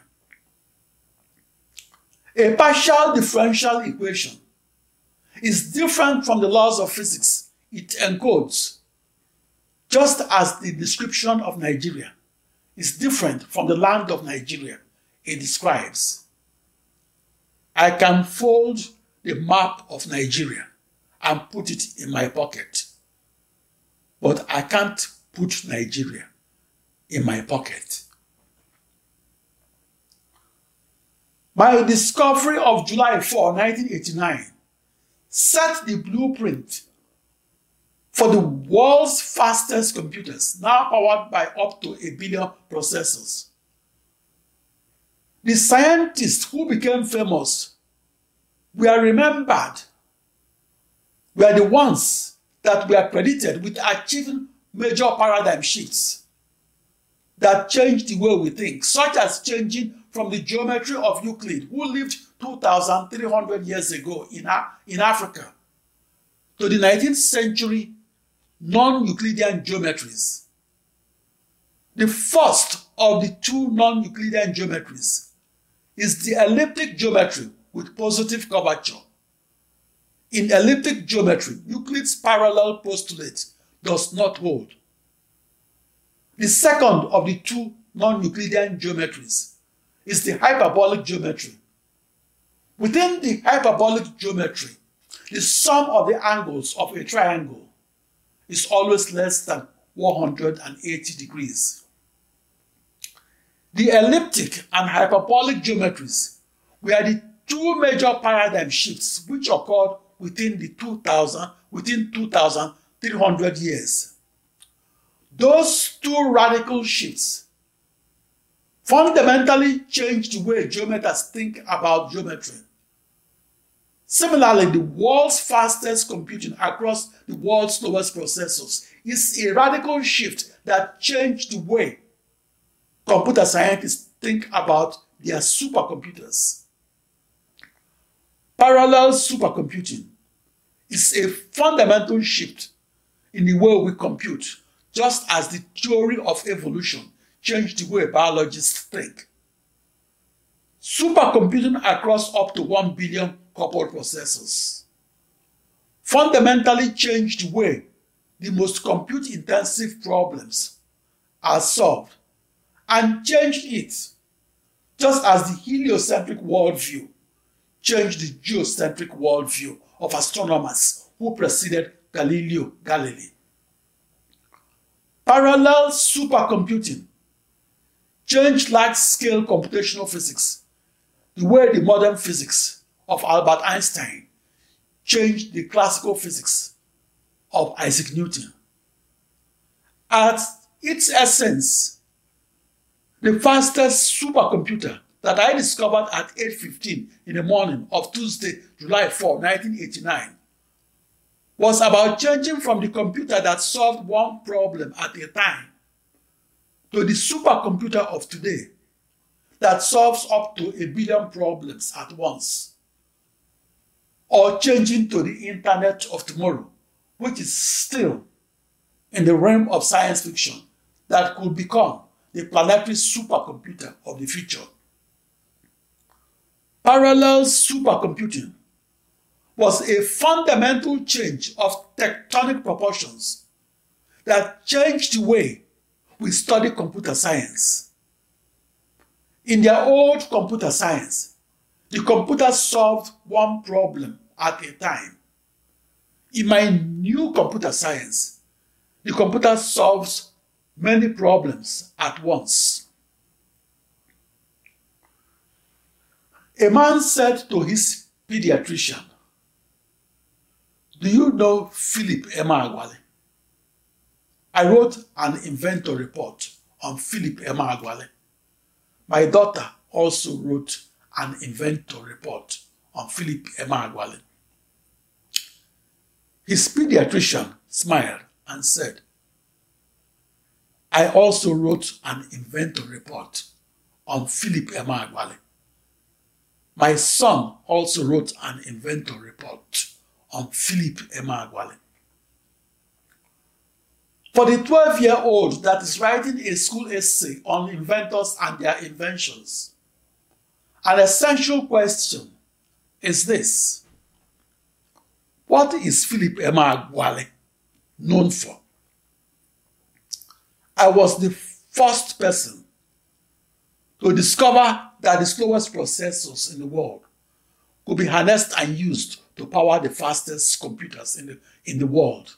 That new knowledge is used to solve the most compute-intensive problems in the world. That invention is the reason the fastest computers in the world are powered by up to 10.65 million processors.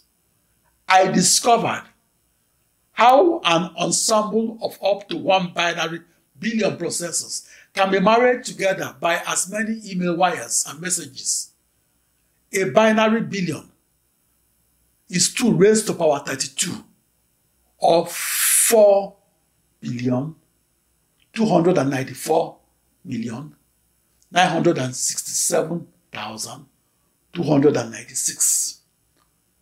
And then use those processors to solve the most compute-intensive problems. I discovered how to fuse processors and do so to, in reality, form one coherent unit that's a never-before-seen machinery. That's the world's fastest computer that made the news headlines in 1989.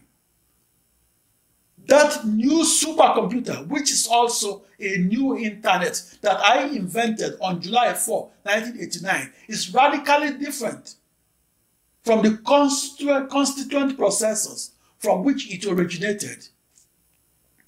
The world's fastest computer, as it's known today, originated from the slowest processors. My historic run was the first world's fastest computing across the world's slowest processors.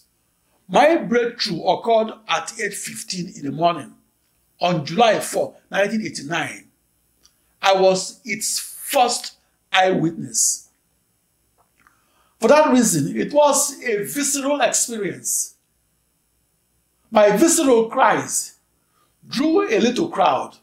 People down the hall ran towards me as they heard my visceral cries for my discovery of the world's fastest computing.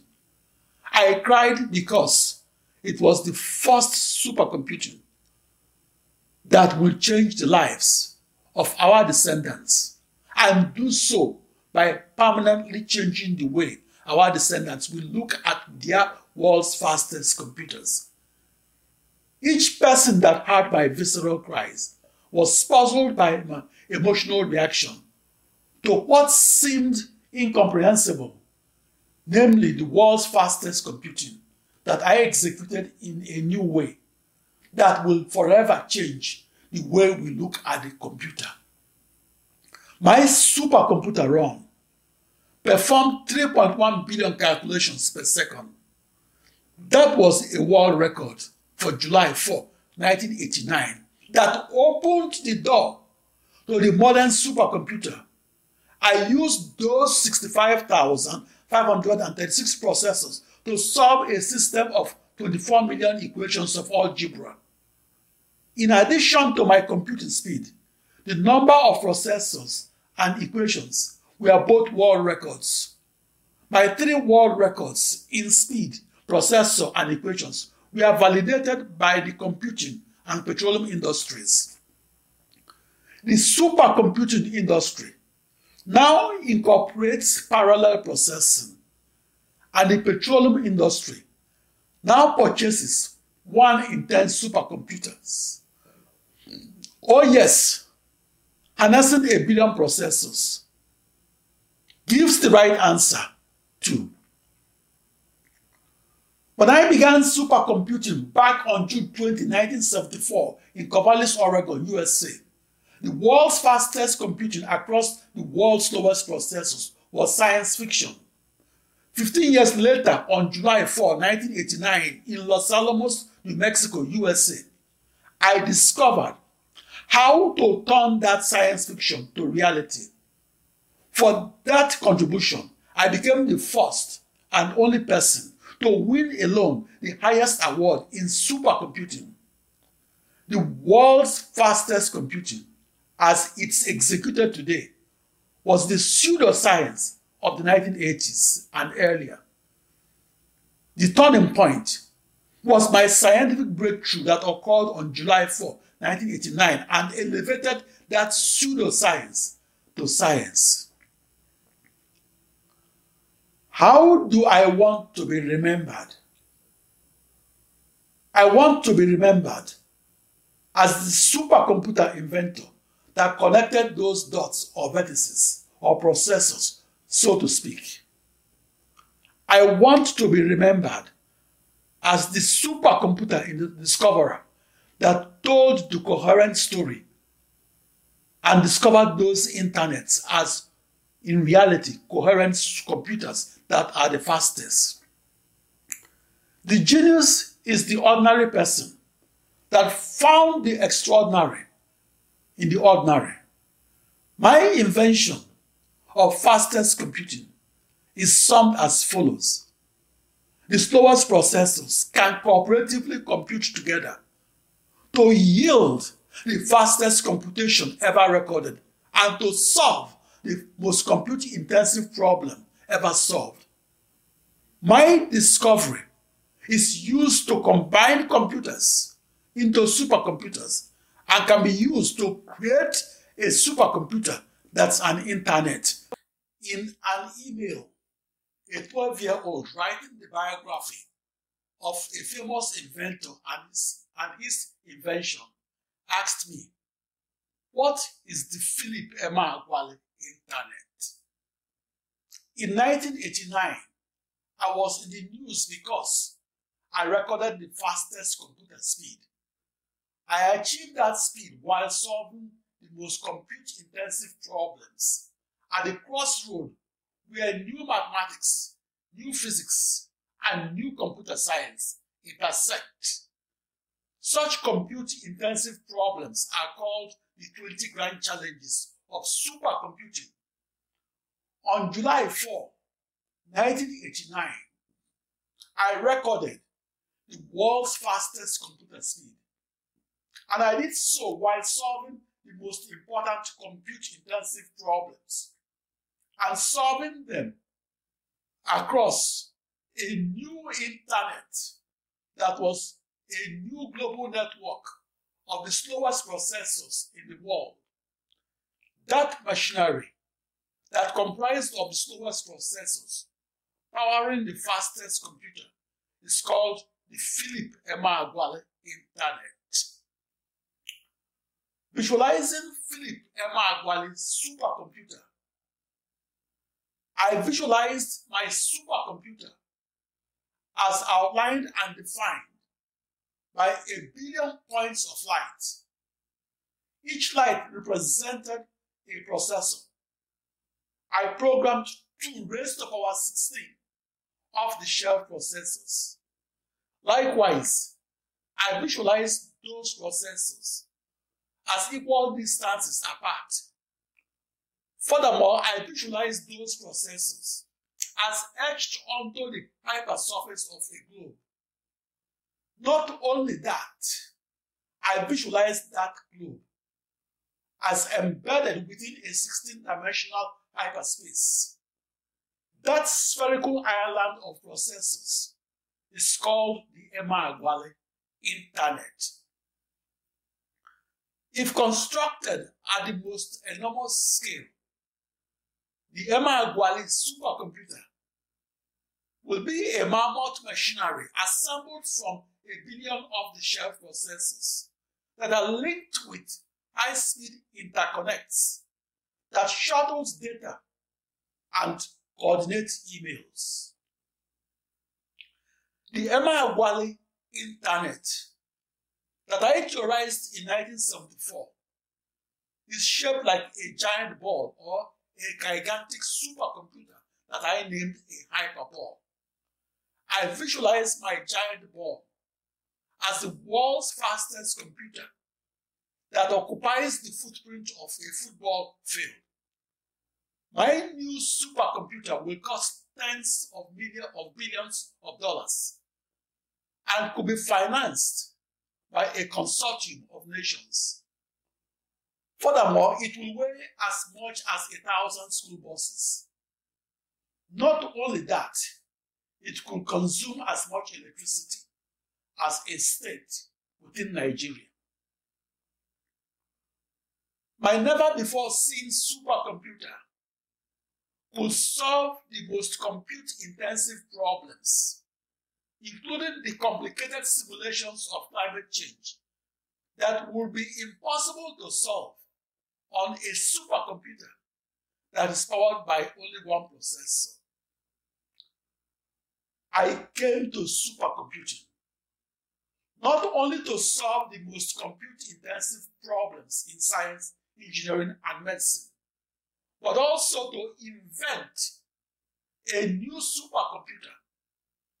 I invented a supercomputer that was inspired by the bees on the comb, and did so by subdividing the surface of a sphere in an orderly and efficient manner. Studying bees and how they work together in their hives, as well as the efficiency they employed when constructing their honeycombs, inspired me to change the way I look at the world's fastest computers. I was the first supercomputer scientist to divide a spherical surface in a manner that mimics the efficient structure of the bee's honeycomb. I discovered that the natural efficiency implicitly encoded into how bees construct their honeycombs will be copied within a supercomputer that's powered by an internet that's a global network of up to 1 billion processors. The patterns of the interconnections of the processors within my new supercomputer were inspired by my observations of the efficiency of the bee's hexagonal honeycomb. The bee's honeycomb inspires the most efficient processor-to-processor interconnection that will make it possible to manufacture the world's fastest computer. That supercomputer will encircle a huge globe that occupies the space of a soccer field. My honeycomb-inspired supercomputer is a global network of processors that's an internet in reality. My honeycomb supercomputer will do the fastest computation with the least communication or noise. Over millions of years, the bee evolved to know that it can store the most honey with the least energy. I merely copied the blueprint for my supercomputer by reverse engineering the bees on the comb. In the 1970s and 80s, I didn't conduct academic research. Instead, I conducted a big science, big supercomputer research that was beyond the realm of academia. My new internet made the news headlines because it was my alternative way of looking at a supercomputer that previously only computed with one custom manufactured superfast vector processor. My alternative way of parallel processing became a fundamental change in supercomputing. That was the origin story of the first supercomputer in the world that was powered by the slowest processors in the world. In 1974, in Corvallis, Oregon, USA, I was solving large-scale systems of equations of computational linear algebra. I solved them on a serial supercomputer that was the first computer to be rated at 1 million instructions per second. That serial supercomputer represented the old paradigm of supercomputing. In serial supercomputing, I programmed one scalar processor, the equivalence of one computer. I visualized that one scalar processor to be on a globe in the zeroth mathematical dimension. And I topologically followed the 64 binary 1000 vertices and the 1 binary million bidirectional edges of the hypercube in the 16th dimension. I visualized them as making up a new internet that tightly circumscribed a globe with its processors and wires, and encircled that globe as a new global network of processors. I also visualized that globe in the 16th mathematical dimension. I grew in my mathematical maturity and scientific and computing expertise during the 50 years following 1974 that I lived and worked in Corvallis, Oregon, Washington, District of Columbia, Baltimore, Silver Spring, and College Park, Maryland, Casper and Laramie, Wyoming, and Minneapolis, Minnesota. I grew along 16 mutually perpendicular directions. I was the first supercomputer scientist to grow into the new billion processor paradigm of the fastest computing across a gigantic ensemble of processors. I visualized these processors as uniformly encircling a globe and as circumscribing it as a new internet that's a small copy of the internet. My new billion processor paradigm for supercomputing made the news headlines because I was the first person to record the fastest computer speed and do so across that new internet. It was at 8:15 in the morning of July 4, 1989, in Los Alamos, New Mexico, USA, that I discovered parallel supercomputing and discovered how to record the fastest computer speeds across an ensemble of 2^16 processors. I was the first person to recognize that network of processors as a new internet that tightly encircles a globe and circumscribes it within the metaphorical 16th dimension. So over my first 16 years, from Corvallis, Oregon, to Washington, District of Columbia, to College Park, Maryland, to Laramie, Wyoming, to Los Alamos, New Mexico, my supercomputing changed from the zeroth or a mere point to the 16th dimension that was represented by 2^16 or 65,536 equidistant points that I visualized as having a 1-point-to-1 processor correspondence. I also visualized those processors as evenly distributed across the hypersurface of a hypersphere. That was my topological metaphor for the Philip Emeagwali Internet. In summary, I theorized and experimentally discovered that new internet. The supercomputer market is $45 billion a year. That's like giving $1,000 a year to every man, woman, and child who can speak the Igbo language. Since 1989, I'm the subject of inventory reports in schools across the USA, UK, and Canada. I'm studied in schools because I discovered that the modern supercomputer should be powered by up to 1 billion processors. That invention is the new knowledge that powers the world's fastest computers.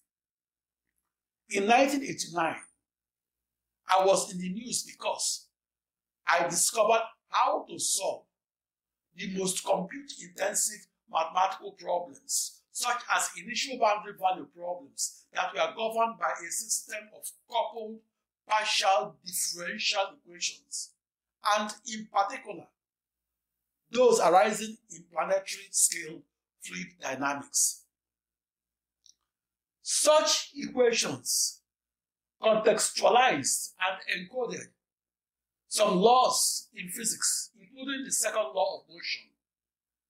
Such partial differential equations capture in a few succinct terms some of the most ubiquitous features of the air and water flowing across the surface of the earth, including the atmosphere and oceans, and the crude oil, injected water, and natural gas flowing across highly anisotropic and heterogeneous producing oil fields that were up to 7.7 miles or 12.4 kilometers below the surface of the earth, and that are the sizes of a town.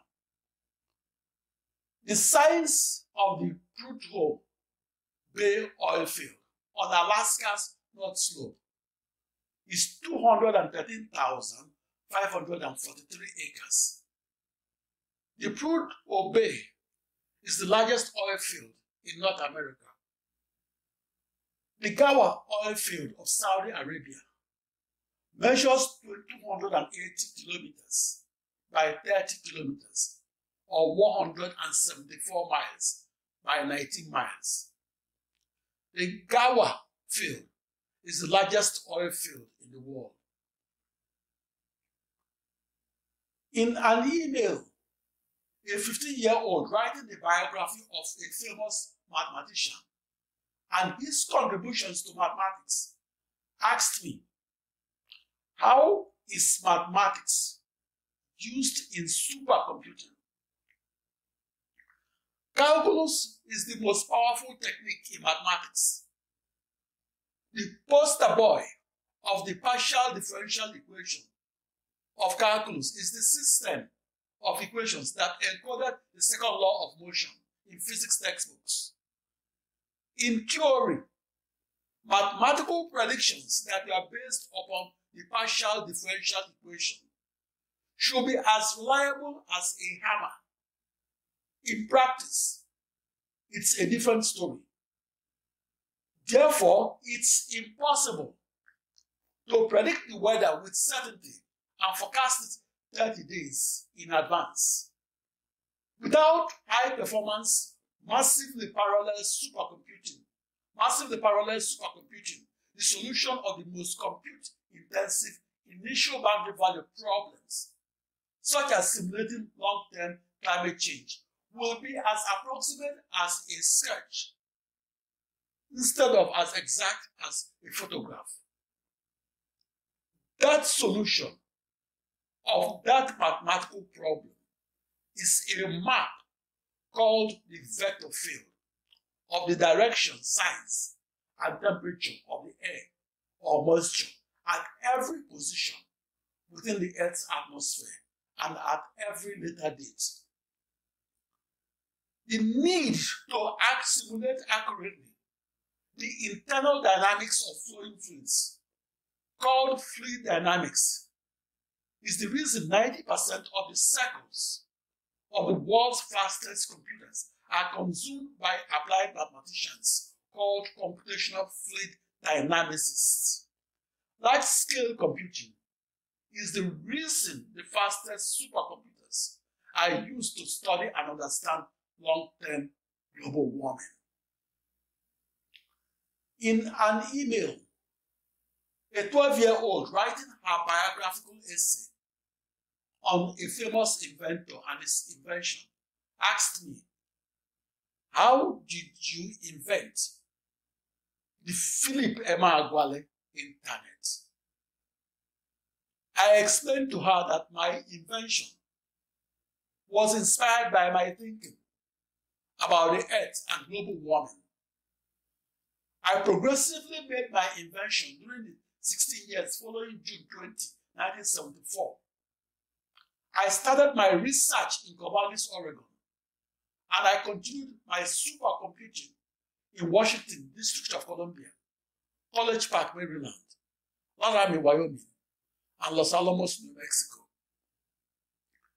I began the invention of the Philip Emeagwali supercomputer by imagining the Earth as shrunk to the size of an apple. The size of the skin of that apple represents the habitable area of the Earth. That skin-thick volume consists of fluids such as the atmosphere, rivers, lakes, and oceans.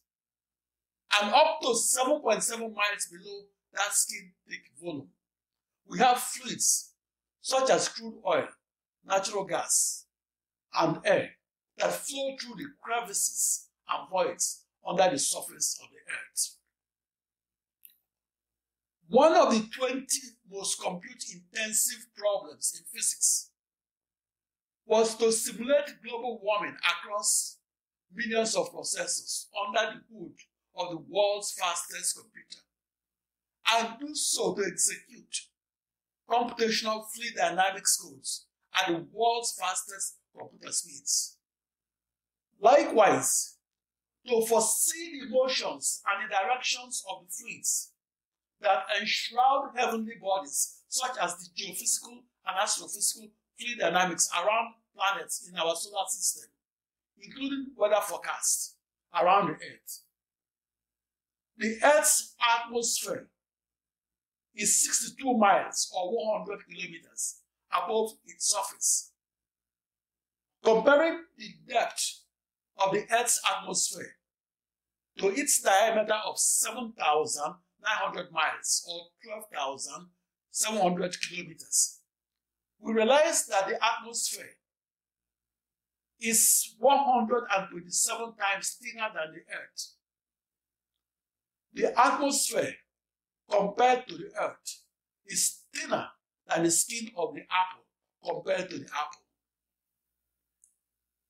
In 1,000 years, I see the internet to be an electronic cloth that enshrouds the Earth and does so just as the skin of the apple covers the apple. I began my technological quest for the Philip Emeagwali Internet by visualizing how to solve compute-intensive mathematical problems. Such difficult problems arise in large-scale computational physics. I describe and define my physics problem on and across 65,536 or 2^16 blackboards. Each blackboard contained the corresponding initial boundary value problem of mathematical physics. Those initial boundary value problems can't be analytically solved on those 64,000 blackboards. Hence, I computed their 65,536 answers, and I did so across my ensemble of 65,536 motherboards. Early on, I was mindful of the fact that I must relate my discovery of the first world's fastest computing across the world's slowest processors and use it to solve the biggest mathematical challenges arising in science, engineering, and medicine. I discovered how to compute at the fastest speeds in the world and do so 65,536 times faster and do so across a new internet. I'm often asked to describe how I visualized the Philip Emeagwali Internet. I visualized that new internet as a new global network of 65,536 processors. I visualized the Philip Emeagwali Internet as etched onto the hypersurface of a globe that I visualized in 16th-dimensional hyperspace. I also visualized 65,000 536 equal-sized atmospheres, each projected from the surface of the Earth to the uppermost atmosphere, or 62 miles, or 100 kilometers above the surface of the Earth. My tessellated atmosphere is a concentric globe that I defined in the third dimension. I knew it's important that I relate the two internets that I invented. My first internet was only theorized and constructively reduced to practice. In reality, the Philip Emeagwali Internet was a supercomputer. My second internet was experimentally reduced to practice as the world's fastest computer. My discovery that the first supercomputer as it's known today can be developed with the slowest processors made the news headlines shortly after I discovered it on the 4th of July, 1989 in Los Alamos, New Mexico, USA. I'm often asked, what is the Philip Emeagwali Internet? The Philip Emeagwali Internet is a spherical island of processes that encircles a concentric globe that represents the habitable atmosphere where global warming occurs. My scientific discovery, which occurred on the 4th of July 1989, encompasses how to forecast global warming and how to do so more accurately and how to forecast it across my new internet that's a new global network of off-the-shelf processors. My processors were identical, equal distances apart, and shared nothing, but we are in dialogue with each other. That discovery is my contribution to the greater understanding of the relationship between the supercomputer and the internet. I saw none of my 64 binary thousand or 65,536 processors with my naked eyes. However, I saw each processor with my mathematical mind. That abstraction enabled me to geometrically visualize them as an internet and do so with a one processor to one vertex correspondence. Likewise, do so at the 65,536 or 2 raised to the power 16 vertices of a hypercube in the 16th dimension. I also visualized that hypercube as tightly circumscribed by a hypersphere that represented a globe in the 16th dimensional hyperspace. My quest was for the first supercomputer that will be powered by a large ensemble of off-the-shelf processors.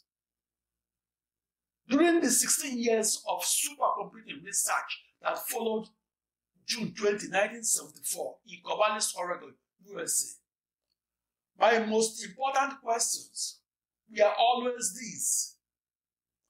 How can I record the world's fastest speed in computing? And how do I use the fastest computer speeds across ordinary processors to solve the most compute-intensive problems? My contributions to computational mathematics were these. In 1989, I was in the news for discovering how to solve the most compute-intensive problems. Such difficult mathematical problems arise during oil recovery or global warming predictions, and other scenarios in computational fluid dynamics. Such problems are posed and solved as initial boundary value problems of mathematics and physics. In 1989, I discovered a different supercomputing that created a different computer science. In the 1970s, I was a research physicist who investigated the motions of winds, including the motions of water flowing across rivers, lakes, and oceans, and the motions of air and moisture flowing across the Earth's atmospheres. I mathematically and computationally investigated how to predict such motions. I described my new field of study as large-scale computational fluid dynamics modeling across a global network of millions of processes. I'm a black physicist that's invincible in a white space. In the 1980s, I was underestimated and dismissed as unqualified. Far more importantly, I was dismissed by those who were unqualified. Yet, I'm the only physicist that's qualified to deliver lectures and distribute them across 1,000 podcasts and YouTube videos. Each lecture was on my contributions to the solution of the hardest problem in computational physics. During the 15 years following June 20, 1974, in Corvallis, Oregon, I grew my expertise from experimental physics to astrophysics, to geophysics, to mathematical physics, to large-scale computational physics. I grew my expertise across a new internet that's my new global network of off-the-shelf processors. My processors were equal distances apart from each other, and we are identical to each other. That contribution to the invention of the first supercomputer, as it's known today, put me in the news headlines. A question in school essays on famous physicists and their discoveries is this: what is the contribution of Philip Emeagwali to physics? In 1989, I was in the news headlines because I discovered how to harness millions of the slowest processors in the world and across an internet that's a global network of those processors. Furthermore, I discovered how to use them as one seamless, coherent, and gigantic unit that's the world's fastest computer. The computer is an inch away from the number 0 or 1, and the supercomputer is a mile away from anything written in prose. I had to reformulate the second law of motion described in physics textbooks and discovered 330 years ago and discovered in prose into algebra, or F=ma. I invented algebraic algorithms that I use to encode that law into a code that the computer can then translate into a sequence of zeros and ones. My conversion from prose to zeros and ones was executed in 3 steps. First, the second law of motion, discovered 3 centuries and 3 decades ago, was formulated as an algebraic formula that is well known as F=ma. That formula is the algebraic acronym for force equals mass times acceleration. Second, F=ma was reformulated in the 1820s, and from algebra to calculus, or a system of coupled nonlinear partial differential equations. The 9 Philip Emeagwali equations that I invented were new partial differential equations. My equations could be used by the petroleum industry and used to simulate multi-phase fluids flowing across porous media that are heterogeneous and anisotropic. My equations could be used to map the flow patterns within an oil-producing field. That petroleum supercomputer code, called a reservoir simulator, is used to recover crude oil and natural gas. My contributions to the mathematical knowledge that is used to discover and recover crude oil and natural gas are twofold.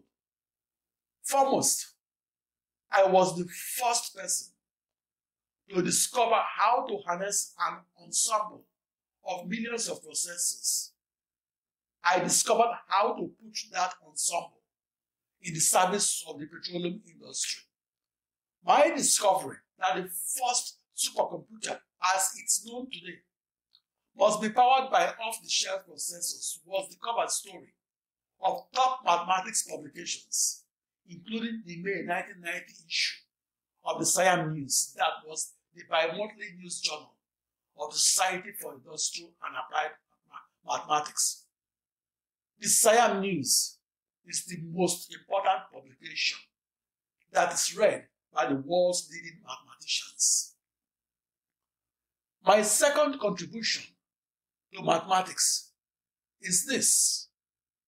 I invented 36 partial derivative terms, and I used those mathematical terms to also invent the system of 9 Philip Emeagwali equations that more accurately represents the physical processes within producing oil fields. Those processes predetermine the motions of crude oil, injected water, and natural gas that flow up to 7.7 miles or 12.4 kilometers below the surface of the earth. An oil-producing field can be as large as the Ghawar oil field of Saudi Arabia, which measures 174 miles by 19 miles, or 280 kilometers by 30 kilometers, or 8,400 square kilometers, or almost twice the size of Anambra, that is my state of origin in Nigeria.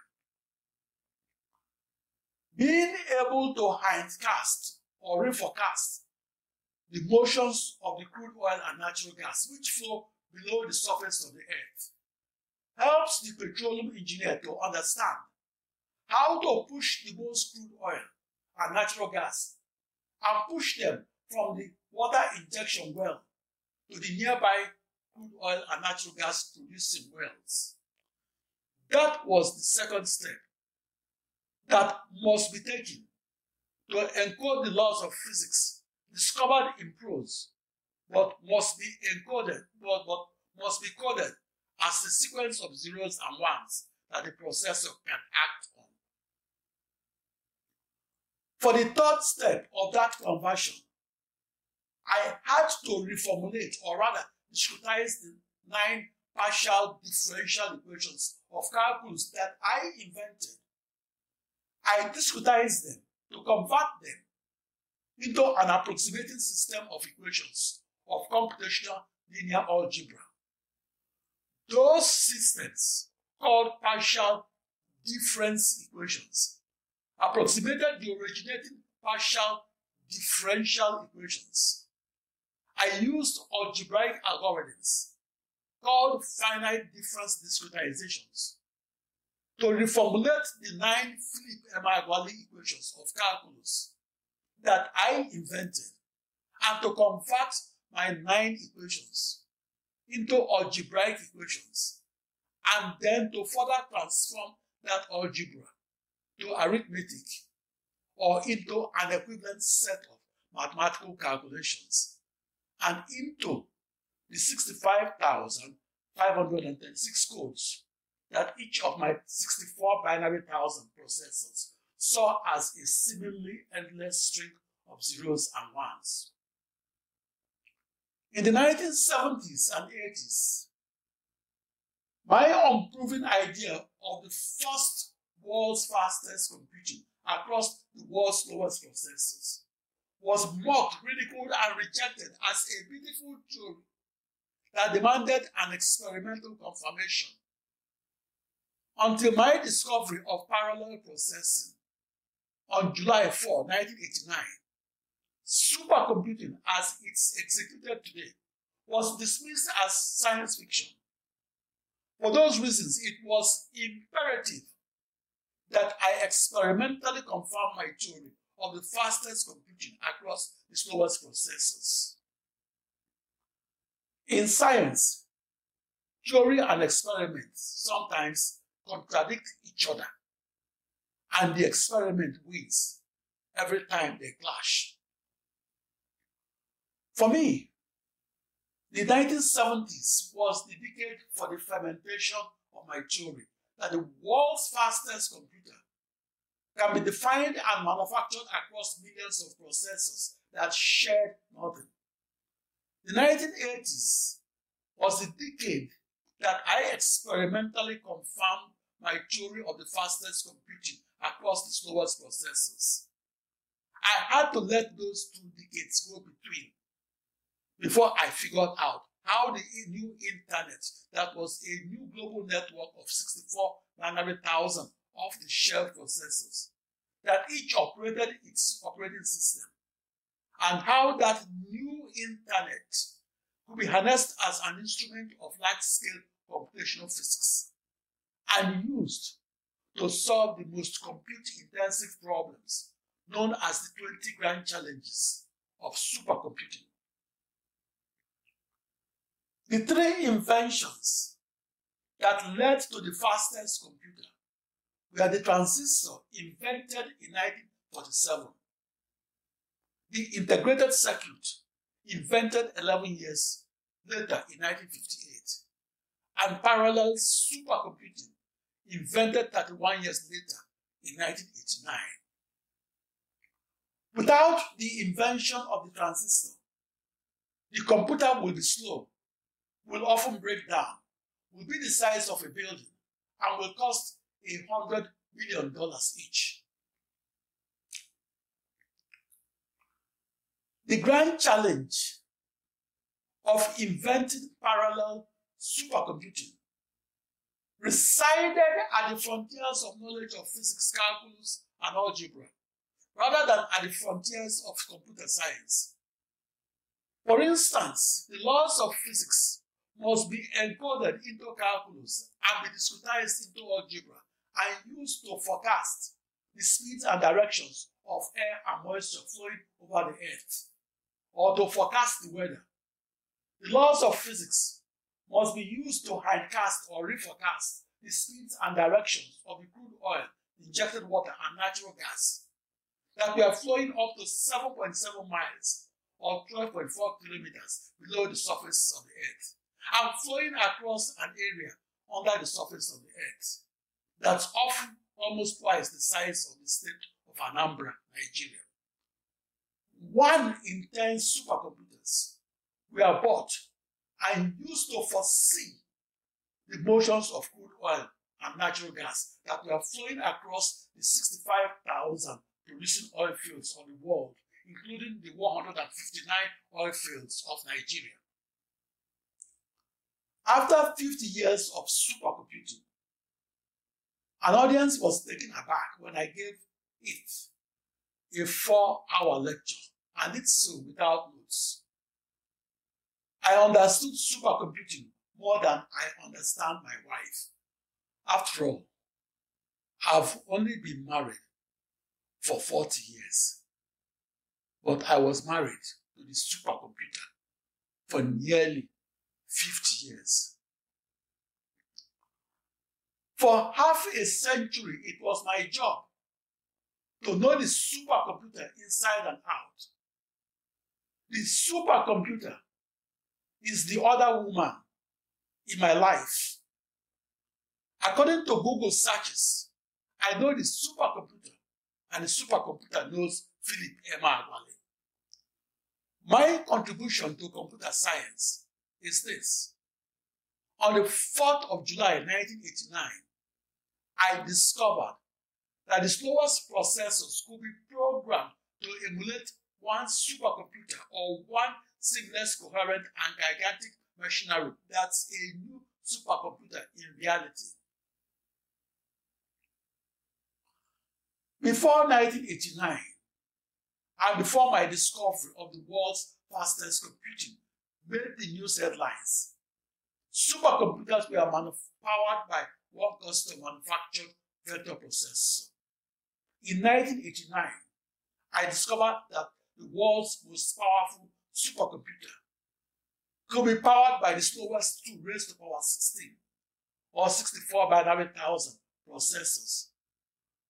Those 65,536 slowest processors in the world must be identical, be coupled, and share nothing. Each processor must operate its operating system. My invention made the news headlines because it was a new internet that was a new supercomputer in reality. My invention was a high-performance supercomputing machinery.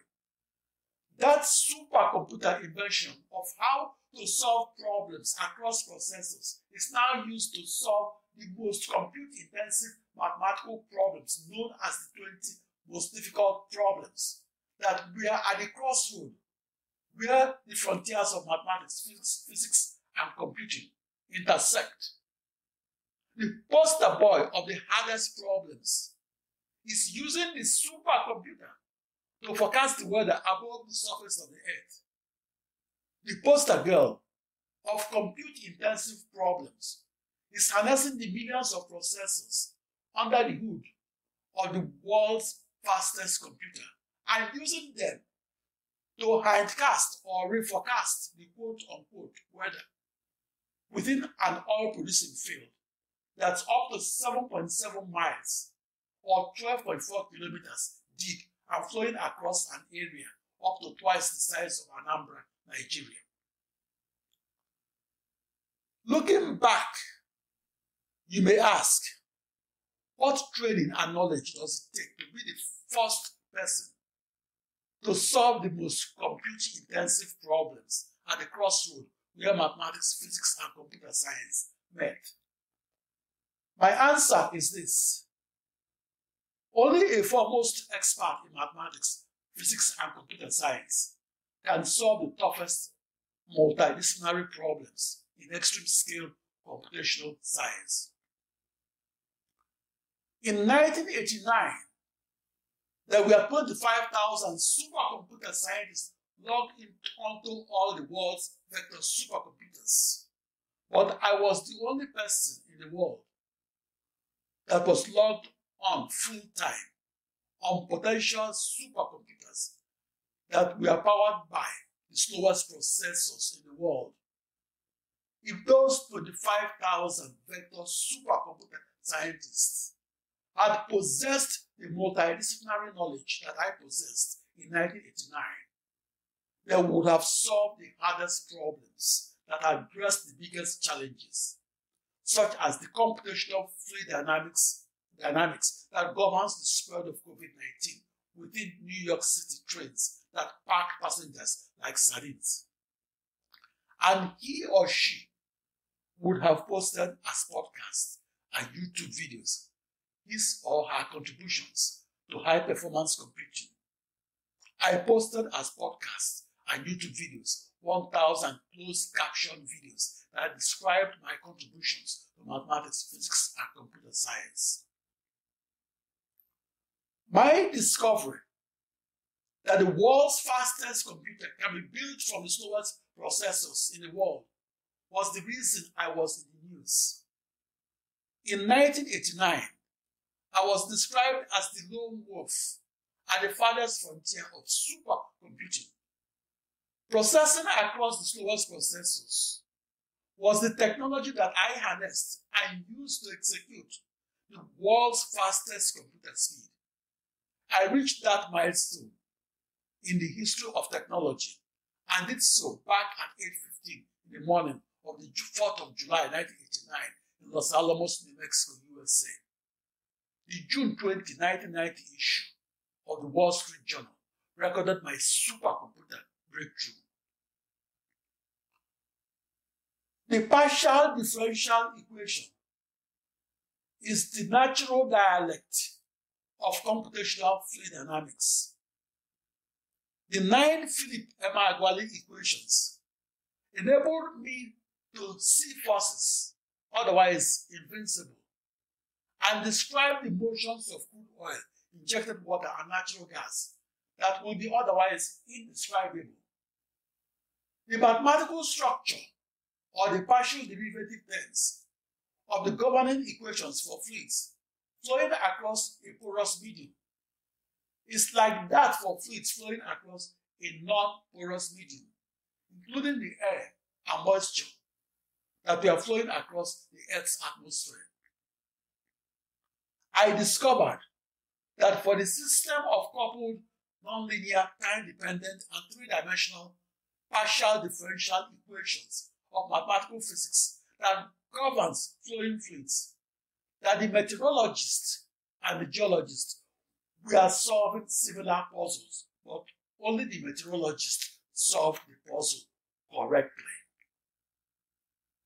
My contribution to computer science is this: I was the first supercomputer scientist to visualize millions of an ensemble of off-the-shelf processors and to comprehend that ensemble as uniformly encircling the globe that I also imagined in a 16-dimensional hyperspace and pictured as encircling that globe in the way the internet encircles the Earth. That new machine is called the Emeagwali machine or the Emeagwali supercomputer.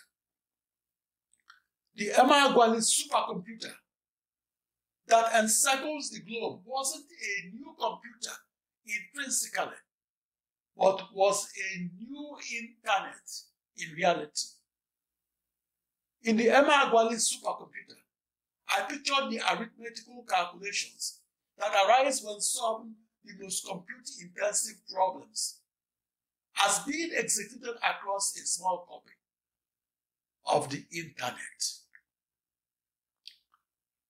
The only proof you are the first person to execute the world's fastest computing across the world's slowest processors is to first do it and win the Nobel Prize of supercomputing for your world's fastest computing, and then post a complete series of podcasts and YouTube videos on how you discovered supercomputing as it's executed today. Inventing the world's fastest computer is not a contribution to knowledge that you study for. The invention of a never-before-seen computer that records unrecorded speeds is the creation or the constructive reduction to practice of a machinery that didn't exist. Hence, the act of recording the fastest computer speed can be studied for and was never achieved within the campus of any institution of learning. How could I have been taught a never-before-seen supercomputer? How could I have been taught something that wasn't known and something that I was the first person to know? That's like attempting to remember your life before the day you were born or conceived. I was the first person to discover that the world's fastest computer should be powered by up to a billion coupled processors, therefore attempting to teach me my invention of parallel supercomputing was as impossible as undertaking to teach the first pilot how to fly. In retrospect, and as a black inventor, I wasn't allowed to be the inventor of my invention. A few years ago, some American academics falsely claimed to have invented a new global network of processors. That's a new internet and also a new supercomputer. I invented that new internet alone. In the 1980s, those academics who had never seen a supercomputer before falsely claimed to have taught me how I discovered the world's fastest computation. But my question to them was this: who taught you the world's fastest computation? I recorded the fastest computer speed in Los Alamos, New Mexico, USA. And I did so outside an institution of learning. I did so on July 4, 1989. I didn't record the fastest computer speed in Corvallis, Oregon, USA, even though I began programming the fastest computers 15 years earlier in Corvallis and in an institution of learning. The precondition for a lone supercomputer scientist to record the fastest computer speed and record it with a technology then considered impossible is that he or she was a polymath that was beyond the boundaries of knowledge of mathematics, physics, and computer science. No formula guarantees the invention of a new computer. There is no research plan that will guarantee the invention of a new supercomputer that's a million times faster than the world's most powerful supercomputer. I programmed the state-of-the-art supercomputers on June 20, 1974 at 1800 Southwest Campus Way, Corvallis, Oregon, USA. For the following decade and a half, I programmed serial number 1 parallel supercomputers. Serial number 0 supercomputers were air-gapped and became an island of processors that were physically isolated from unsecured networks. Serial number 0 supercomputers weren't directly connected to other front-end computers. Serial number 0 supercomputers were used for simulations of nuclear explosions. The most powerful supercomputer in the world was used to simulate the explosive power of nuclear bombs that most satisfactorily agree with the actual nuclear explosions. The simulations of nuclear explosions are governed by a system of time-dependent, three-dimensional, and nonlinear partial differential equations.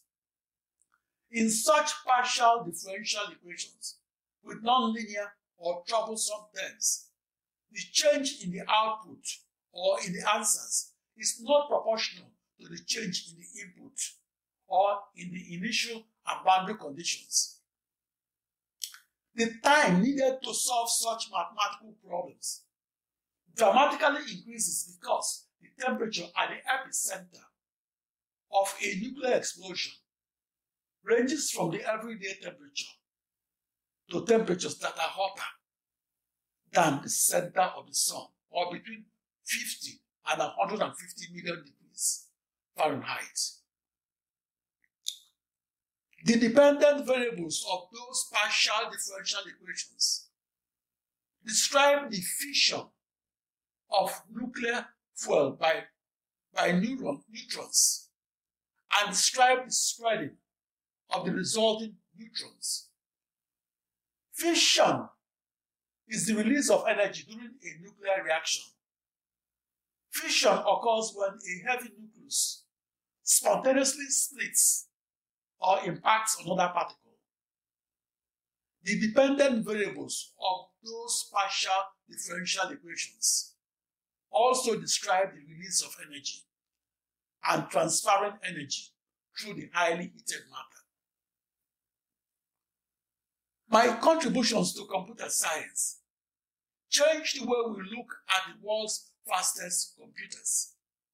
On the 4th of July, 1989, I became the first person to figure out how to harness the potential supercomputer power of an ensemble of slowest processors in the world, I invented the world's first supercomputing as it's executed today and as it could be executed tomorrow. After that discovery, I was in the news because I discovered how the slowest processors could be utilized to answer the unavoidable question of the new computer science. That big question was this: for a small price and many processors, what is the limit, upper limit, on the speed of the fastest computer?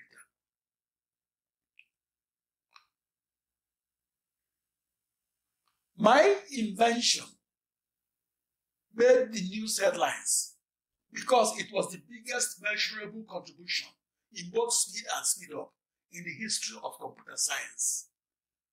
It was the most significant fundamental change in supercomputing since the automatic programmable supercomputer was invented 43 years earlier, or in 1946. I was in the news because I computed at a supercomputer speed that was considered impossible to attain. Not only that, I was in the news because I redefined what speeds are possible in supercomputing. Furthermore, I was in the news because I discovered a fundamental change in the way we look at every supercomputer. In the history of computing, a fundamental change occurs once in a century. My fundamental change was from serial computing within one processor to supercomputing across my new internet, that's a new global network of up to 1 billion coupled processors. Those processors were identical and shared nothing, but were in dialogue with each other. The first world's fastest computing across a globe, or planet Earth, was speculated and entered into the realm of science fiction, and did so when it was first published on February 1, 1922. I was in the news because breaking that supercomputer speed increase barrier was computing's equivalent of being the first person to summit the peak of Mount Everest. My discovery of the world's fastest computing created a new supercomputer science and made it possible for the next generation of mathematicians to solve their most difficult problems and do so across millions of processors.